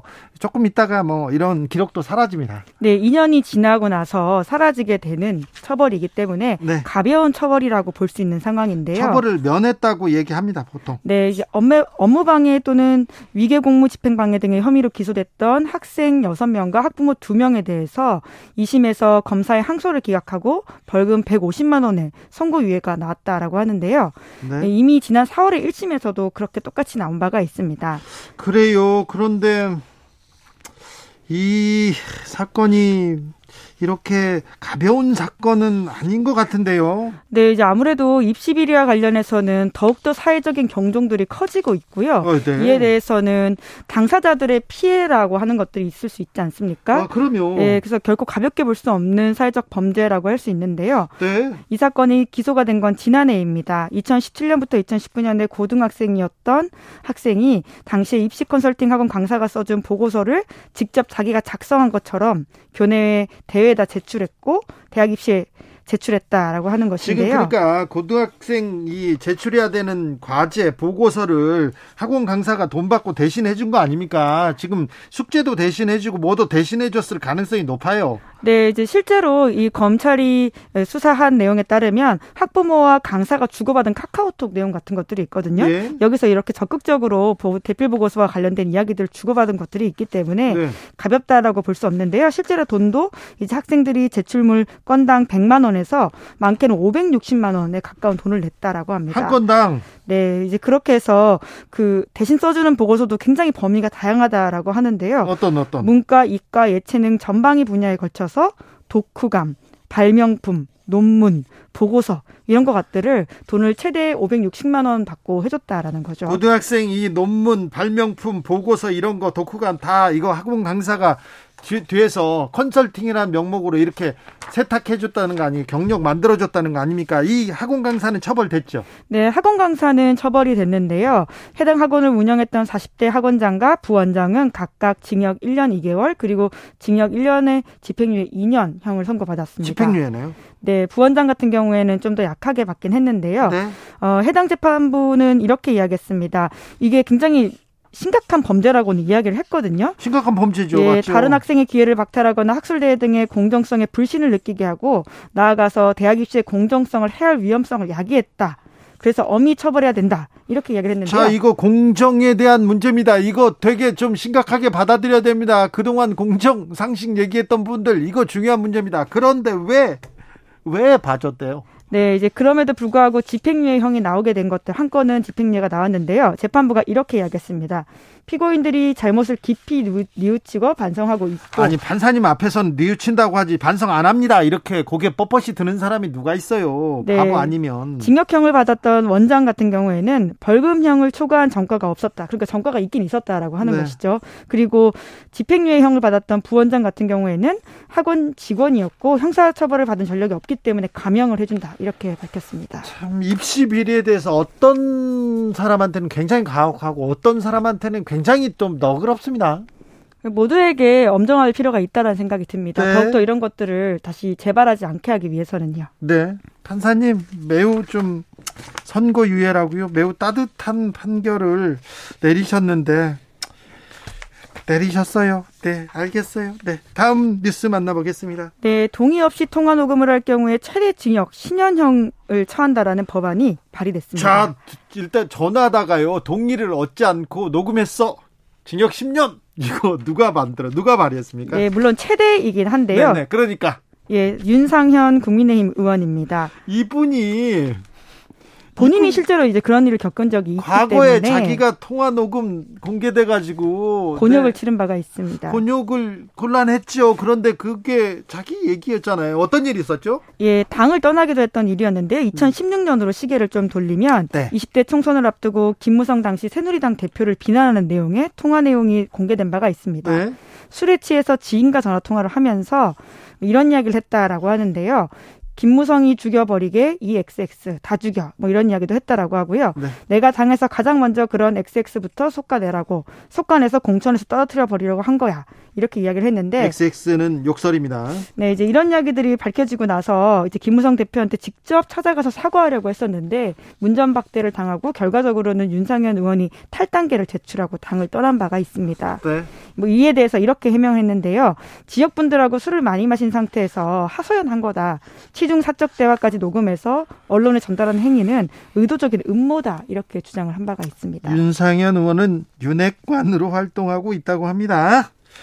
자, 그런데 사실은 통화 녹음 이게 정치권에서도 여러 번 나왔고요. 또 생활 속에서도 뭐 문제가 되기도 합니다. 네, 이제 탄핵 때를 아마 생각해 보시면 이것이 굉장히 폭발력이 있었던 이슈라는 것을 기억하실 텐데요. 네. 어, 최서원 씨라고 할 수 있죠. 네. 정우성 전 비서관과 대화 녹음을 했던 것들을 보면 최서원 씨가 국정에 어떻게 관여했는지가 좀 고스란히 드러나고 있습니다. 다 나왔는데 그때 정우성 비서관이 왜 녹음을 했냐면 최서원 씨가 이 말 저 말 막 하는데 어떤 게 중요한지 몰라서 어떤 게 중요한지 몰라서 다 녹음했고 다시 들어봐서 다시 이걸 챙기려고 녹음했다 이런 얘기는 있었어요. 네, 그리고 이정현 전 새누리당 대표 같은 경우에도 세월호 당시에 이제 KBS 네. 네, 간부에게 전화를 해서 네. 그것이 녹취가 밝혀진 바도 있고요. 네. 또 이준석 대표와 그리고 원희룡 장관이 다, 지난 선거 당시에 좀 이렇게 티격태격하면서 통화 녹음과 관련된 이야기를 한 바도 있긴 합니다. 이준석 대, 전 대표는 이렇게 통화 녹음을 녹음을 한대요 통화를 그래서 윤핵관들이 절대 전화를 안 하려고 한다는 그런 이유를 삼기도 합니다. 네. 네. 이제 그때는 통화 녹음이 나온 건 아니었고요. 이제 클로바 노트라고 해서 녹취 프로그램을 이용해서 이제 녹취록이 나온 바가 있는데 네. 물론 이제 미국 같은 경우에는 주에 따라서는 이렇게 통화를 허락 없이 하는 것이 불법이긴 합니다. 네. 그래서 아이폰 같은 경우에는 실제로 이제 그런 기능이 없거든요. 녹음 기능이 없어요. 아이폰은 그런데 갤럭시 그러니까 삼성 전화기는 누르면 다 녹음이 된다면서요? 네, 이제 그러다 보니까 이제 이번 법안 물론 이제 발의를 한 거기 때문에 아직 통과된 건 아니고요. 네. 발의 수준에 머물러 있는 상황이긴 합니다만은 이에 대해서 삼성 스마트폰 사용자들이 굉장히 좀 불만이 섞인 이야기들을 커뮤니티에 올리고 있다라고 하고요. 네. 그리고 뿐만 아니라 이미 이런 녹음 내용이 유출돼서 피해를 봤을 때는 협박죄나 정보통신망법상 명예훼손 등으로 처벌할 수 있기 때문에 네. 과도한 게 아니냐라는 지적도 국민의힘 내부에서도 있다라고 합니다. 아직 우리나라 법안 법에서는요. 나와 상대방, 나와 대화를 하는 상대방의 내용 내용을 그 대화를 녹음하는 거는 법에 걸리진 않습니다. 그런데 제3자가 제3자의 대화를 녹음하는 거는 법에 걸려요. 그러니까 조심하셔야 됩니다. 자, 그렇군요. 아무튼 윤상현 의원 네네. 과거에 자기가 곤욕을 치렀는데 이 관련된 법안이 나왔군요. 네, 네. 물론 이제 윤상현 의원 쪽 좀 주장을 설명해 드려야 될 것 같은데요. 이런 것들이 이제 음성권이라고 하는 부분들 그리고 사생활의 자유, 통신 비밀의 네. 자유라는 것들 때문에 주장하고 네. 있다라고 합니다. 네, 네, 뭐그 고민해 볼 부분입니다. 네. 다음 뉴스로 가볼게요. 네, 러시아가 우크라이나를 침공한 지 6개월이 지났습니다. 그러니까 2월 24일에 시작했으니 벌써 6개월이나 됐습니다. 네. 엄청난 피해가 이어지고 있어요. 예, 양국의 사상자가 15만 명 이상이라고 하고요. 네. 유엔 난민 난민 기구에 따르면 지금 이제 피난민이 1,300만 명 이상에 달한다라고 합니다. 네. 전체 인구의 3분의 1 이상이 삶의 터전을 잃었다라고 보시면 되고요. 해외로 피난 간 사람도 많습니다. 예, 665만 명이라고 하는데 유럽에서는 정말 그런 우크라이나 피난민들을 자주 볼 수 있다라고 할 정도로 네. 아주 이게 심각한 문제라고 하는데요. 전쟁에 들어간 비용도 막대하다라고 합니다. 네. 어, 뉴스위크에서 아. 보도한 거에 따르면요. 양쪽 모두 합쳐서 약 414조 원에 달한다라고 합니다. 414조면 올해 우리 예산이 600조 원 정도 되니까 그러니까 한 얼마나 3분의 2 정도라고 보시면 되죠. 그리고 앞으로 얼마나 더 많은 돈이 들어가겠어요. 그리고 재건 비용 더 많이 들어갈 거고요. 네, 돈이 재건... 문제가 아니라 이 희생자들 사람이 예. 네.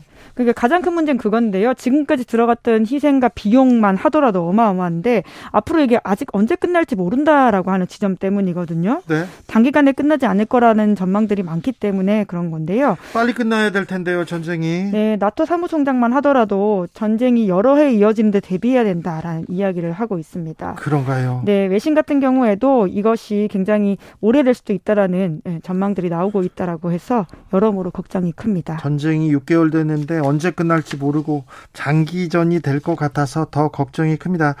아, 우크라이나의 평화를 빕니다. 기자들의 수다 시사인 김은지 기자와 함께했습니다. 감사합니다. 네, 감사합니다. 교통 정보 알아보고 가겠습니다. 임초희 씨.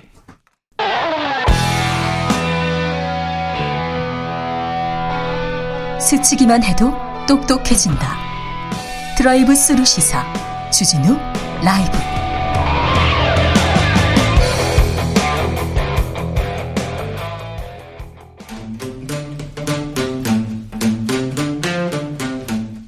청년의 포부와 패기로 대한민국 정치를 새롭게 하자 청년의 시선 MZ 세대가 말합니다.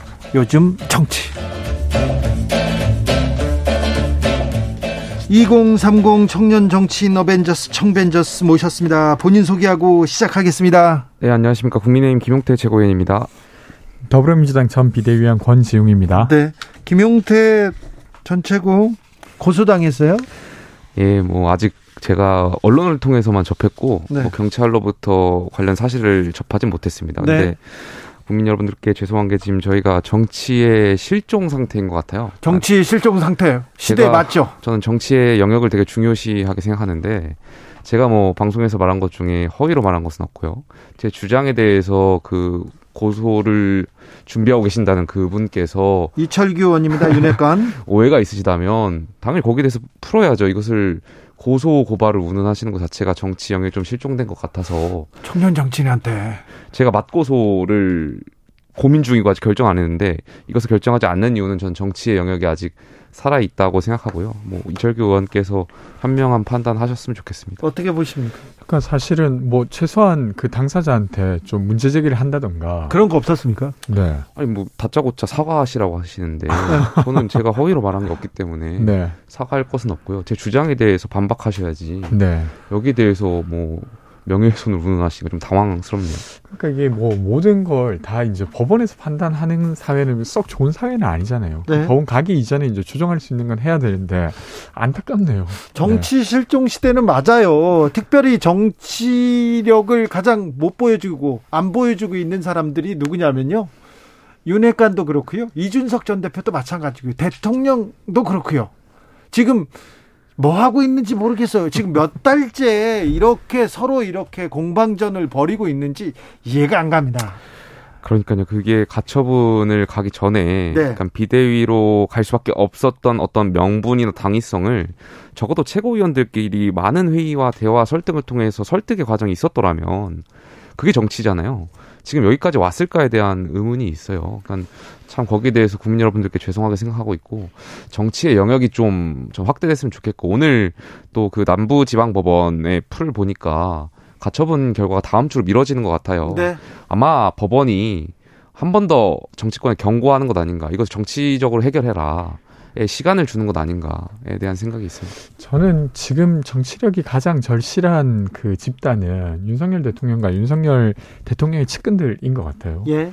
그러니까 사실은 지금 이 어려움의 본질은 비대위로 전환되는 과정에 있어서 좀 이견, 뭐 잡음이 있는 것과 그것보다 더 본질적인 건 국정 지지율이 낮아진 것에 대한 어떤 책임 공방 같은 거거든요. 근데 이건 충분히 이견이 있을 수 있어요. 서로에게 더 탓이 있다고 생각할 수도 있고 말할 수도 있는데 이걸 정리를 잘 못해가지고 가처분 신청까지 하게 만들었던 저는 윤석열 대통령 및 측근들의 어떤 잘못이라고 생각합니다. 그분들 정치인이란 직업으로 살고 있는데 그 직업 빼야 돼요. 안 정치인 아니면 모자란 정치인 이렇게 얘기해야 되는 것 같아요. 다 지금 그렇습니다. 정부 여당 마찬가지입니다. 민주당 잘하고 있냐 그것도 잘 모르겠어요. 네. 그런데 네. 이준석 전 대표 계속해서 말이 거칠어집니다. 탄원서에다가 네. 윤 대통령 신군부에 이렇게 비유했는데 이 부분은 어떻게 그, 봅니까? 특별히 네네. 국민의힘 청, 청년들은 어떻게 봅니까? 그것과 관련해서 뭐 그 내용을 보니까 네. 언론을 통해서 보니까 그 과정에 어떤 협상이 있었다라고 제안을 했었다라고 표현을 하잖아요. 뭐 사퇴를 한다면 어, 뭐, 윤리위의 결정을 뭐 취소해주겠다, 없애주겠다, 이런 식의 네네. 뉘앙스가 있었던 것 같은데, 모르겠어요. 저는 제가 당사자가 아니기 때문에 그것을 제가 받지 않아서 그 부분에 대해서 사실관계가 제가 아직 명확하게 잘 모르기 때문에 어떤 말씀드리기 좀 부적절한 것 같아요. 국민의힘 청년들 사이에서도 예. 자 이준석이 옳다 아니다 이게 너무한다 윤석열이 옳다 이렇게 해가지고 좀 갈등이 있습니까? 뭐 청년으로 한정 지을 필요 없이 당원들 사이에서 네. 어 그렇게 말씀하신 대로 어 이렇게 좀 생각이 달라진 부분이 있죠. 그, 네. 그 역시 저는 정치의 실종이라고 생각되고요. 네. 그 우리 당원들을 통합하고 당원분들이 정말 지난 문재인 정권에서 많이 정권 교체를 해야 된다는 열망으로 지금 정권 교체를 하셨잖아요. 그럼 정말 저희가 잘해야 되는데 여기에 대해서 부합하고 과연 부합을 잘 하고 있나? 이게 그 누구의 잘잘못을 따지자는 것이 아니라 과연 잘 국민들의 열망에 잘 부응하고 있나? 여기에 대해서 좀 저는 지금 생각해봐야 될 것 같습니다. 여당과 대통령실이 갈등하고 있는 모습이 그 이제 중도와 청년층에게 악영향을 더 미치고 있는 것 같아요. 제가 이제 갤럽 여론조사를 조금 분석해봤는데 한 네. 3주치 정도를 8월 첫째 주가 가장 낮았을 때입니다. 그때 이제 지지율이 24% 정도까지 이제 낮아졌는데 그때 이후로 조금씩 소폭 상승하고 있어요. 그래서 가장 최근에 28%까지 오게 되었는데 근데 이게 이제 60대랑 70대 정도가 좀 긍정 평가를 많이 하게 하면서 오른 것이지 되려 20대의 경우에는 더 떨어졌습니다. 그러니까 네. 최저점보다도 더 떨어진 상태 그리고 스스로를 중도라고 말한 층에서도 그 2주 전보다도 지금 더 떨어졌어요. 그러니까 겉으로 보기에는 뭔가 조금씩 상승하고 있는 것처럼 보이지만 본질적으로 중도에 가깝다고 여겨지는 청년층과 중도층은 더 멀어지고 있는 상태거든요. 이걸 좀, 그, 좀 심각하게 여겨야 이런 갈등들을 좀 해소시킬 텐데 그런 게 좀 걱정스럽습니다. 지지율이 계속 음, 네, 그렇죠. 젊은 사람들한테는 뭐, 음, 예, 예, 뭐 관련해 가지고 그래도 이제 제가 메시지에 혼선이 있어서 엊그제 그 홍보수석이 교체됐지 않습니까? 그러니까 앞으로 좀 이런 메시지가 잘 나아가서 대통령의 국정 철학에 대해서 명확하게 인지하시는 아, 김은혜 수석께서 잘 하실 거라 보고요. 물론 이것이 지지율을 상승할까에 대한 의문은 있습니다만 더 많이 노력해야겠죠. 그리고 네. 많은 평론가분들께서 말씀하시잖아요. 그 저는 되게 동의했던 게 기획 능력이 되게 좀 안타깝다. 대통령실에. 그러니까 이 모든 것을 기획하고 조정할 수 있는 그런 정무적인 능력자가 필요하다고 말씀하시는 거에 전 동감하고요. 대통령실 앞으로 계속해서 이런 쇄신을 통해서 국민 여러분들께 모습을 보여드려야 되지 않나 바뀌는 모습들을. 네. 권지웅 네. 비대위원 위원님 저기 여론조사 얘기해 가지고 개요 말씀해 주셔야 돼요. 아, 네네. 여론조사 제가 말씀드린 것은 네. 갤럽에서 조사한 자료고요. 예. 이 자세한 내용은 한국갤럽이나 중앙선거 여론조사 심의위원회 홈페이지에서 참조할 수 있습니다. 아, 박범계 네. 의원도 네. 윤 대통령 지지율 얘기했는데 20%라고 언급했는데 이 개요도 마찬가지입니다. 네. 참 청년 정치, 청년한테서 희망을 보자. 정치에서 비전을 만들자. 이런 얘기를 조금 더 해 보고 싶은데 몇 주째 지금 이준석 전 대표와 윤핵관 그리고 윤 대통령과 이준석 전 대표 간의 갈등 이 문제가 블랙홀처럼 다 빨아가고 있습니다. 그러면서 또 청년 정치도 조금 뭐라고 해야 되나요? 갈등이 있고요. 망치고 있다. 이런 얘기도 계속 있습니다. 이 문제는 가장 고민거리여서 계속 얘기하는데 빨리 정리되기를 좀 바라보겠습니다. 그런데요, 음, 대통령실 개편 얘기를 조금 했는데 대통령실 개편 어떻게 보셨어요, 권지웅 의원은? 저는 사실은 대통령실 개편의 핵심은 인사 관련한 라인을 좀 쇄신하는 거였어요. 최소한 반성적 쇄신이 필요했는데 지금 인사 기획관, 인사 비서관 그리고 이제 공식기관 비서관까지 사실은 인사에 관련한 비서관들이 있는데 이들은 전혀 변화가 없어요. 검찰 검찰 출신으로 되어 있고 여기에 대해서는 문책을 안 하고 있죠. 근데 지금 내각 일기 내각 구성하는데 벌써 장관급 인사 다섯 명이 낙마했습니다. 근데 아무도 책임 안 지고 있죠.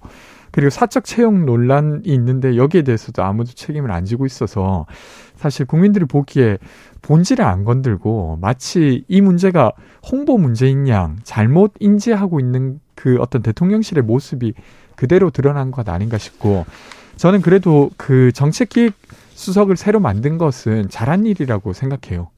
그러니까 대통령실을 되게 슬림하게 하겠다고 했지만 실제로는 그렇게 안 되는 걸 스스로 인정한 꼴이긴 하지만 그래도 지금이라도 그런 정책 기획 수석을 도와서 사실은 그때 이런 일이 있었지 않습니까? 노동부 장관이 정책 관련한 걸 발표했는데 다음 날 대통령이 그 공식 내용 아니다. 네. 라고 한다거나 그 옷에 미, 그 옷에 이제 입학 관련한 것도 사실 대통령께서 조합 빠르게가 그냥 이렇게 하면서 이제 더 문제가 됐던 거잖아요. 그런 네. 것들 좀 조정하면 좋겠다 싶습니다. 권지웅 위원의 말씀 일부 동감하는 게 저희가 잘하고 있는데 홍보 영역이 잘 못해서 지지율이 하락했다고 생각한다면 그건 잘못된 생각이겠죠. 그렇죠. 그렇게 네. 생각하면 큰 걱정입니다. 네. 근데 어쨌든 메시지 혼선도 여러 가지 지지율 하락의 지적이었고 그렇기 때문에 이번에 김은혜 수석이 그 홍보 수석을 가면서 대변인 역할도 많이 할 거라는 이야기들이 많잖아요. 그러니까 김은혜 수석이 어, 오랜 시절 그 인수위 대변인도 하셨고 선대위 네. 대변인도 하면서 대통령과 오랜 시간 함께 하시면서 대통령의 생각을 잘 알고 계신 분이기 때문에 이런 메시지 관리도 잘 하신다면 말씀하신 대로 이제 하나하나씩 다 바꿔 나가야 된다고 생각하고 있고요. 네. 조금이나마 조금 어, 어제 오늘 기점으로 해서 반등할 수 있는 계기가 있었으면 좋겠고. 그러니까 이게 사실은 보건복지부 장관, 네. 뭐 교육부 장관도 빨리 빨리 예, 빨리 조속히 빨리 모셔왔으면 좋겠습니다. 조금 더 정확히 말하면 사실은 관, 메시지 관리라기보다 잘못된 메시지에 대한 좀 반성이 필요할 것 같아요. 그러니까 뭐 장관 인사 관련해서 그 좀 부적절하다고 기자들이 말하니까 문재인 정부랑 비교하면서 문재인 정부보다 낫지 않냐 막 이렇게 한다거나 내부 총질이라고 하는 문자가 여튼 어떤 방식으로든 공개되었을 때 아무런 입장을 안 냈잖아요. 이런 것들이 저는 핵심적이지 않을까 싶습니다. 네. 그런 부분에 있어서 저도 동의하는 바입니다. 어, 대통령실에서도 대통령실의 생각, 비전을 좀 적극적으로 얘기할 필요가 있습니다. 그리고 국민의힘도 마찬가지입니다. 지금 비대위 아니면 뭐 뭐라고 해야 되나 국민의힘 사령탑 주변에서 어떤 생각을 가지고 있고 우리는 어떻게 이끌겠다는 얘기를 해야 되는데 그분들은 얘기를 안 하고 안 하는 건지 못 하는 건지 몰라요. 모르고 있어요. 그리고는 분란만 계속 나오면서 지금 여당 탓 그리고 이 언론 탓 얘기하는 것은 굉장히 좀 무책임하다고 봅니다. 아까 저기 여론조사 개요 말씀드렸는데 다시 한번 제가 말, 언급합니다. 여기는 KBS고요. 주진우 라이브는 엄청나게 공정해야 되고 엄청나게 중립적이어야 됩니다. 아, 네. 말도 할 수 없어요. 네. 8월 1주차 지지율 한국갤럽 자체 조사 8월 20 8월 2일에서 4일 동안 조사했습니다. 24%가 윤 대통령 국정수행 긍정 평가했고요. 8월 3주차 지지율 는 8월 16일에서 18일 조사했습니다. 28%가 대통령 긍정 평가했습니다. 자세한 내용 중앙선거 여론조사 심의위원회 홈페이지 참조하시면 됩니다. 네. 자, 청년들 권지용 그리고 김용태 이 두 분은 정치권에 이렇게 입문해서 지금 이 상황에서 나는 이 점은 좀 고치고 싶다. 이 점은 좀 당이 당이 좀 바뀌었으면 좋겠다. 이런 생각할 거 아니에요. 어떤 점 생각합니까? 그러니까 이게 민주당입니다 먼저 두 가지 생각나는데 하나는 자기 반성이 있어야겠죠. 네. 그러니까 민주당이 5년 동안 이제 정부를 운영하고 있었는데 네. 거기에 대해서 사실은 심판적인 어떤 선거에 아 성격의 선거가 있었지 않습니까? 네. 그러면 뭔가 변해야 되는데 거기에 대해서 스스로 자기 반성을 좀 못하고 있는 것 같아요. 예를 들면 꼼수 탈당이라든지 성비 문제도 지금 현재적으로 조치해야 되는 것들도 있습니다. 네. 근데 그와 관련된 논의가 좀, 좀 필요하다고 보고 예. 두 번째로는 물론 이제 의원님들이 하고 계시지만 잘 드러나지 않는 건데 이번에 수해 관련한 대책들도 민주당에서 잘 내고 있어요. 예. 근데 그런 것들을 더 적극적으로 알리고 의견을 수렴받고 네. 이런 일들이 필요하고 최근에 수원에서도 세 가족이 돌아가시고 그리고 보종료 아동이었던 분이 또 네. 대학생이었는데 돌아가셨잖아요. 네. 이런 것에 대해서 사실 정치가 어떻게 하겠다라고 더 적극적으로 밝히고 논쟁해야 된다고 저는 생각합니다. 그렇죠. 정치가 가장 힘들고 어려운 사람들 다독이면서 같이 가자고 이렇게 같이 가자고 손을 잡아줘야 되는데 네 그런 노력하겠다. 자 김용태 최고 음, 말씀하신 것 중에 동의하는 부분 일단 저도 건강한 비판 이 좀 자리 잡을 수 있게 환경이 조성돼야 된다고 생각해요. 여당 내에 어떻게 보면 야당 역할을 할 수 있는 정말 정부가 잘 되기 위해서 옳은 소리 하는 것에 대해서 이것을 어떻게 담아내고 어떻게 수용할 것인가가 되게 중요한 과제인 것 같고요. 최근에 제가 또 드는 생각은 최근 들어서 저희 국민의힘이 정치적인 표현의 자유나 양심에 대해서 과도하게 윤리적인 잣대로 좀 제한하려고 하는 것 아닌가에 대한 좀 의구심이 들어서 좀 당황스러워요. 네. 물론 저가 뭐 명예훼손 관련해서 피소된 것도 있지만 어제 이제 윤리위의 어떤 결정들을 보면 물론 또 이렇게 또 발언 잘해야 되는데 저 윤리위의 결정 존중합니다. 네. 근데 어떤 뭐 권은희 의원과 관련해서도 그렇고 네. 너무 국회의원들 또 정치인의 양심이나 표현의 자유를 윤리위가 윤리의 잣대로 이렇게 계속 제한한다면 저는 그게 대통령께서 지향하는 자유하고도 좀 맞지 않다라고 보고요. 당이 결정하는데 당이 결정하는데 나는 생각이 다를 수 있어요. 어떤 예, 예. 정책에 예. 대해서는 반대할 수도 있어요. 예, 예, 당이 시키면 나는 한다. 이건 노동당에서 있는 일인데 있는데 근데 생각이 좀 다르다. 생각이 다른 걸로 지금 네네. 윤리가 열리는 겁니까? 제가 대답하기 되게 곤란한 질문을 아, 네, 하시네요. 네, 여하튼 그런 표현의 자유에 있어서 굉장히 특히 정치인이잖아요. 네. 정치인에게 있어서는 굉장히 중요한 보장되어야 되는 것들이고 이런 것을 좀 올바른 결정을 좀 해줬으면 좋겠다. 네. 저도 그 부분 관련해서 좀 우려스럽던데 사실 권은희 의원이 경찰 출신이지 않습니까? 네. 그리고 경찰국 신설에 대해서 의견을 낼 수 있어야죠. 반대했죠. 그리고 그것까지 포함해서 사실은 결정하고 그 반대 의견이 있는 것 자체가 나중엔 되게 그 다른 문제를 해결할 때 되게 유의미할 수 있습니다. 근데 그걸 가지고 지금 징계를 시작한다는 거잖아요. 사실 민주당에도 금태섭 의원이 검, 검찰 개혁 관련해서 반대를 했다가 지금 징계까지 받았었는데 그게 사실 민주당의 잘못이라고 생각하는 분들도 많이 있어요. 근데 네. 그 비슷한 전철을 지금 국민의힘이 그 밟고 있는 것 같아서 매우 안타깝습니다. 네. 윤 대통령의 공약이 있었습니다. 청년 보좌역을 신설하겠다. 5급으로 하겠다. 이렇게 얘기했다. 5급 이하로 이렇게 바꿨다는 보도가 나왔는데 이거 어, 어 어떻게 보십니까? 뭐 여러 가지를 고려하셨겠죠. 뭐 말씀하신 대로 그 언론 보도를 보니까 뭐 채용 공정성을 이야기도 하시는데 물론 그것도 하나의 고려 대상이었다고 보고요. 또 5급이라고 이렇게 별정직에 대한 얘기가 좀 필요할 것 같은데 5급뿐만이 아니라 이제 6급, 7급 더 폭넓게 신설해서 네. 그 직에 맞는 좀 폭넓은 수요를 얻고자 하는 것 아닌가에 대한 생각도 있고요. 네. 저는 이제 그 이제 보수 진영에서 자기가 말했던 것 때문에 이제 자기 모습은 계속 빠지는 것 같은데 일단 대통령께서는 3040에 장관까지 내겠다 이런 이야기 했어요. 했죠. 어. 근데 이제 5급도 못 주겠다는 거잖아요. 근데 저는 그 사실은 이제 민주당에서 청년 비서관, 1급 네. 청년 비서관을 두었을 때 보수 진영에서 엄청 공격했습니다. 네. 전 잘못했다고 생각해요. 왜냐하면 젊은 시민들도 상위 의사결정 구조에 들어가야 됩니다. 그렇죠. 그러니까 나이가 찬 다음에만 거기 들어갈 수 있다는 게 너무 우스꽝스러운 일이에요. 네. 그래서 이제 그런 걸 극복해야 되는데 되려 그때 공격했던 것이 네. 자기 발목을 잡아서 5급도 지금 못 주고 있는 거지 않습니까? 네. 조계철님께서 국민을 위해 봉사하라고 뽑았더니 밥그릇 싸움에 국민들 너무 힘듭니다. 얘기하는데 국회의원들이 엄청난 권한, 특권을 가지고 있잖아요. 특권을 조금만 내려놓으면 그렇게 주는 엄청난 비용 그리고 그 인원 이것을 조금만 좀 줄이면 이분들이 더 열심히 일하지 않을까 저는 그런 생각해봐요. 저는 사실 의견 좀 다른데 네.